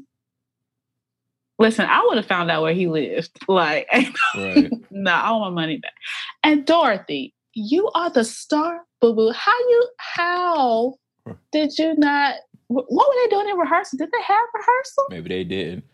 How she? How you Dorothy forget your lines? Several people were distraught over the performance and wanted their money back. An employee of the Kentucky Center of, um, to, of for the Performing Arts told the Courier Journal. The person declined to give a name because the employee is not authorized to speak publicly. The whole thing is weird, the employee said. Some people don't say uh, didn't stay more than a, nine minutes through the show, so um, Mm. that that means as soon as the um, the tornado dancers came out, probably wearing like the wrong outfits to take Dorothy to Oz, they were through. Because nine What? minutes into the show is just just after the tornado dance is over. This is the most ghettoest shit I have ever seen. And then she said Dorothy was wearing a Walmart dress, and she said, and she said she wanted to go back to Texas. there, there was, there, there was, there was a woman who was so distraught she walked out and spent the entire time talking to the ticket salespeople as the show was going on. she was trying to get her money back. Oh, Christian Adelberg, a spokesman for the Kentucky Kentucky Center, declined to say how many calls for refunds the center received and deferred the question to Island Entertainment, the company who put the show on. Island Well, Entertainment, K- sorry about that. Island Entertainment KC said Thursday that the show's production is the responsibility of the producer and director, Lavarius Slaughter. He told the Courier Journal that refunds would not be given. Because he spent it all. Slaughter said he regretted the performance's shortcomings, but blamed the Brown Theater's technical staff for contributing to the failures. The technical staff didn't tell Dorothy not to remember her lines. that ain't got nothing to do with the tech. And the technical staff didn't have you have the cowardly lion and a jank looking like looking like Smokey the Bear. That is like not the technical staff. Helen. Barnett, who spent $65 for seats, said she was Oh. a fan of The Wiz because of its all black cast, but she described the show as, quote, janky, unquote. It was terrible, Barnett said. Dorothy was wearing a Walmart dress. They Mm-hmm. forgot their dialogues. At one point, Dorothy said she wanted to go back to Texas. To Texas. Okay, this is incorrect. In the quote, it says, In the Wiz, Dorothy is from Harlem, while Dorothy in the Wizard of Oz is from Kansas. That is not true of the stage version. In the stage version, she is still from Kansas. What's she doing there? Living, nigga! On a farm. Like, did you see the Wiz live, Ollie? That's the stage version of the Wiz. The original, before Diana Ross took it and sung it off key. Okay, so first of all, okay, notable for shade. Secondly, um, you're going to believe that black people are over there? I don't yes, believe you. yes, niggas live in Kansas. You didn't know niggas in Mhm. Kansas? Yeah. I Niggas in believe you. Paris, niggas in Kansas, niggas everywhere. Right. The reviews prompted one of the actors, Corey Black, to speak out about the show in a Facebook Live post. She said the Uh-oh. role of the Good Witch of the North. She played the role of the Good Witch of the North, um, Addaperle, and uh, Miss One in the um, movie version, and told that's the one that Amber Riley played, and told the Courier Journal that the negative comments have been overwhelming. The people who came to the three o'clock show, there were just a lot of issues, Black said on Facebook. The three o'clock show ended up pretty much being our dress rehearsal because we didn't have enough time to do the show full out at the venue before we performed it. So they didn't have rehearsal, not full rehearsal at least. But it wasn't just the 3 p.m. show that had problems, attendees said. Tasha McGee, who went to the 7 p.m. show, said the actor played the cowardly lion didn't have a tail or a mane on his costume. He was missing one of the, his paws and was wearing one black sock instead. Oh, so he he was beat. He was a he was beat up. He didn't look like a lion, McGee said. He looked like a dumb Sasquatch. it went downhill from there. McGee said there were several times the cast and crew set the wrong scene and needed to turn off the lights to reset it. It was really Pause. sloppy, Wait a minute. Tasha McGee said.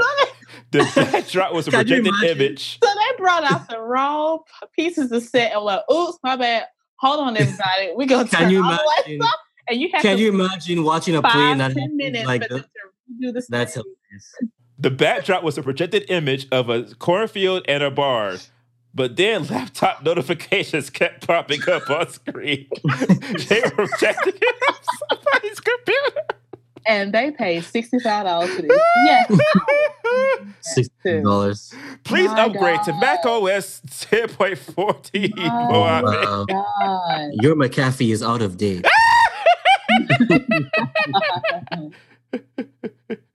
I'm just stuck on they put the wrong set out there. So I had to turn the lights off. Can you imagine sitting there and then it just went, oh, hold on, please.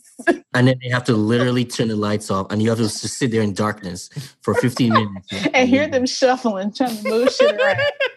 Oh my God. Oh, the Crazy. ghetto, the ghetto. The ghetto.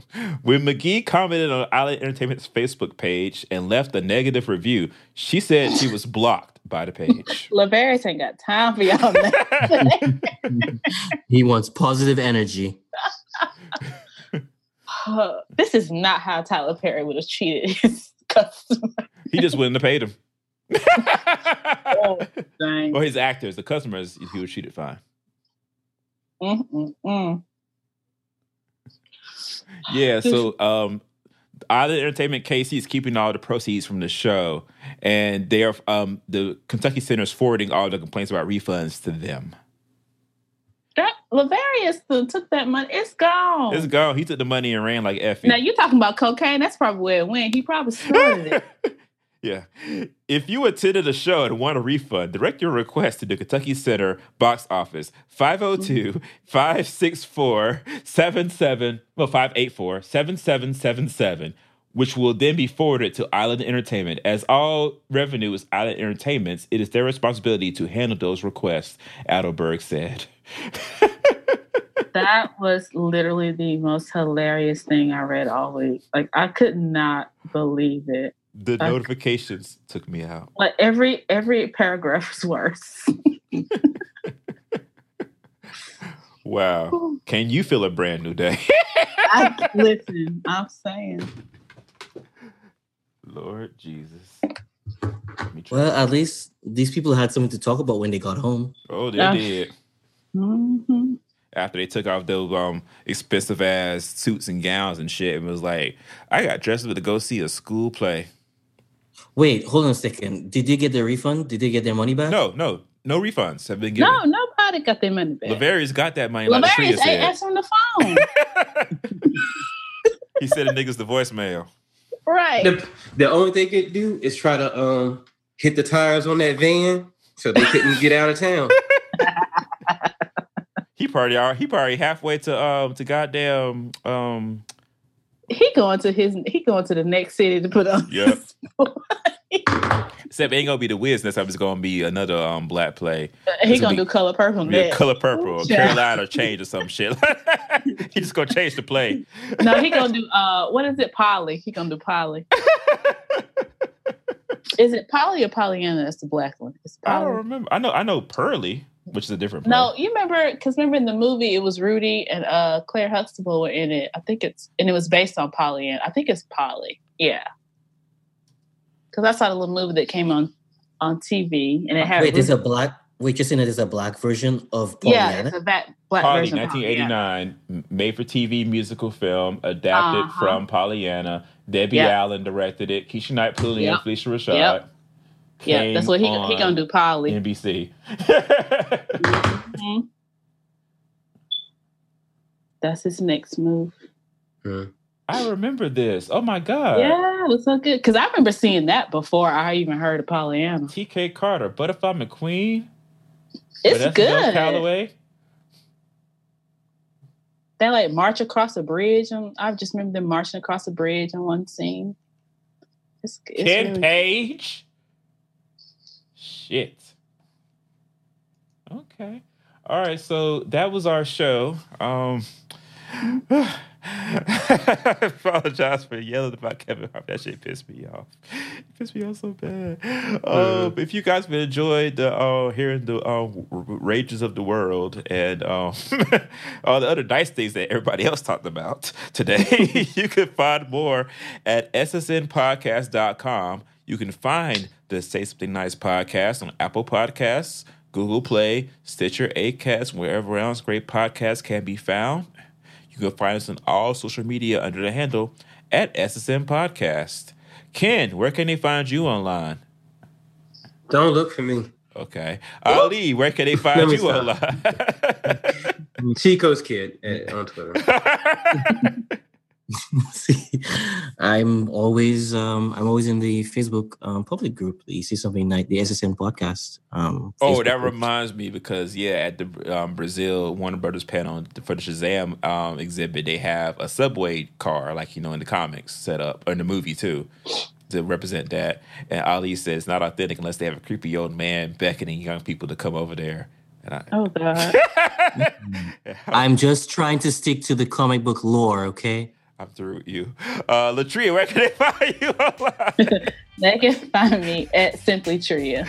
uh, Coffee Light Sweet, where can they find you online? She had to leave. Oh, she she to wrote leave? in the chat that she had to run. Yeah, a while Okay. ago. Oh my bad. Um, well, thanks everybody for listening. You can find me online. I'm at B Touch across all social media. This has been the Say Something Nice podcast. We will see you guys next time. Holla. Goodbye. Swah.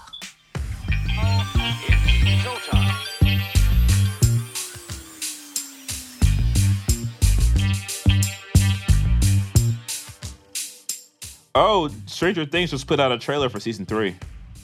Mm. Like literally just now. Oh wow.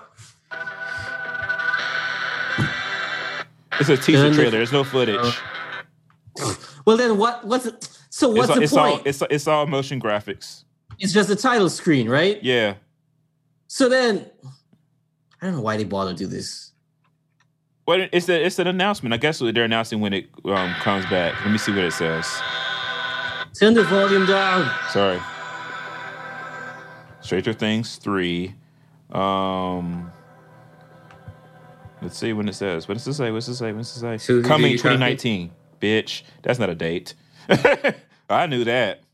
So yeah, exactly. It's pointless. And it probably won't premiere until October. Yeah, that's when it usually premieres. So then, don't bother us with this this this this um this YouTube video. Then they're they're they're, they're annoying me.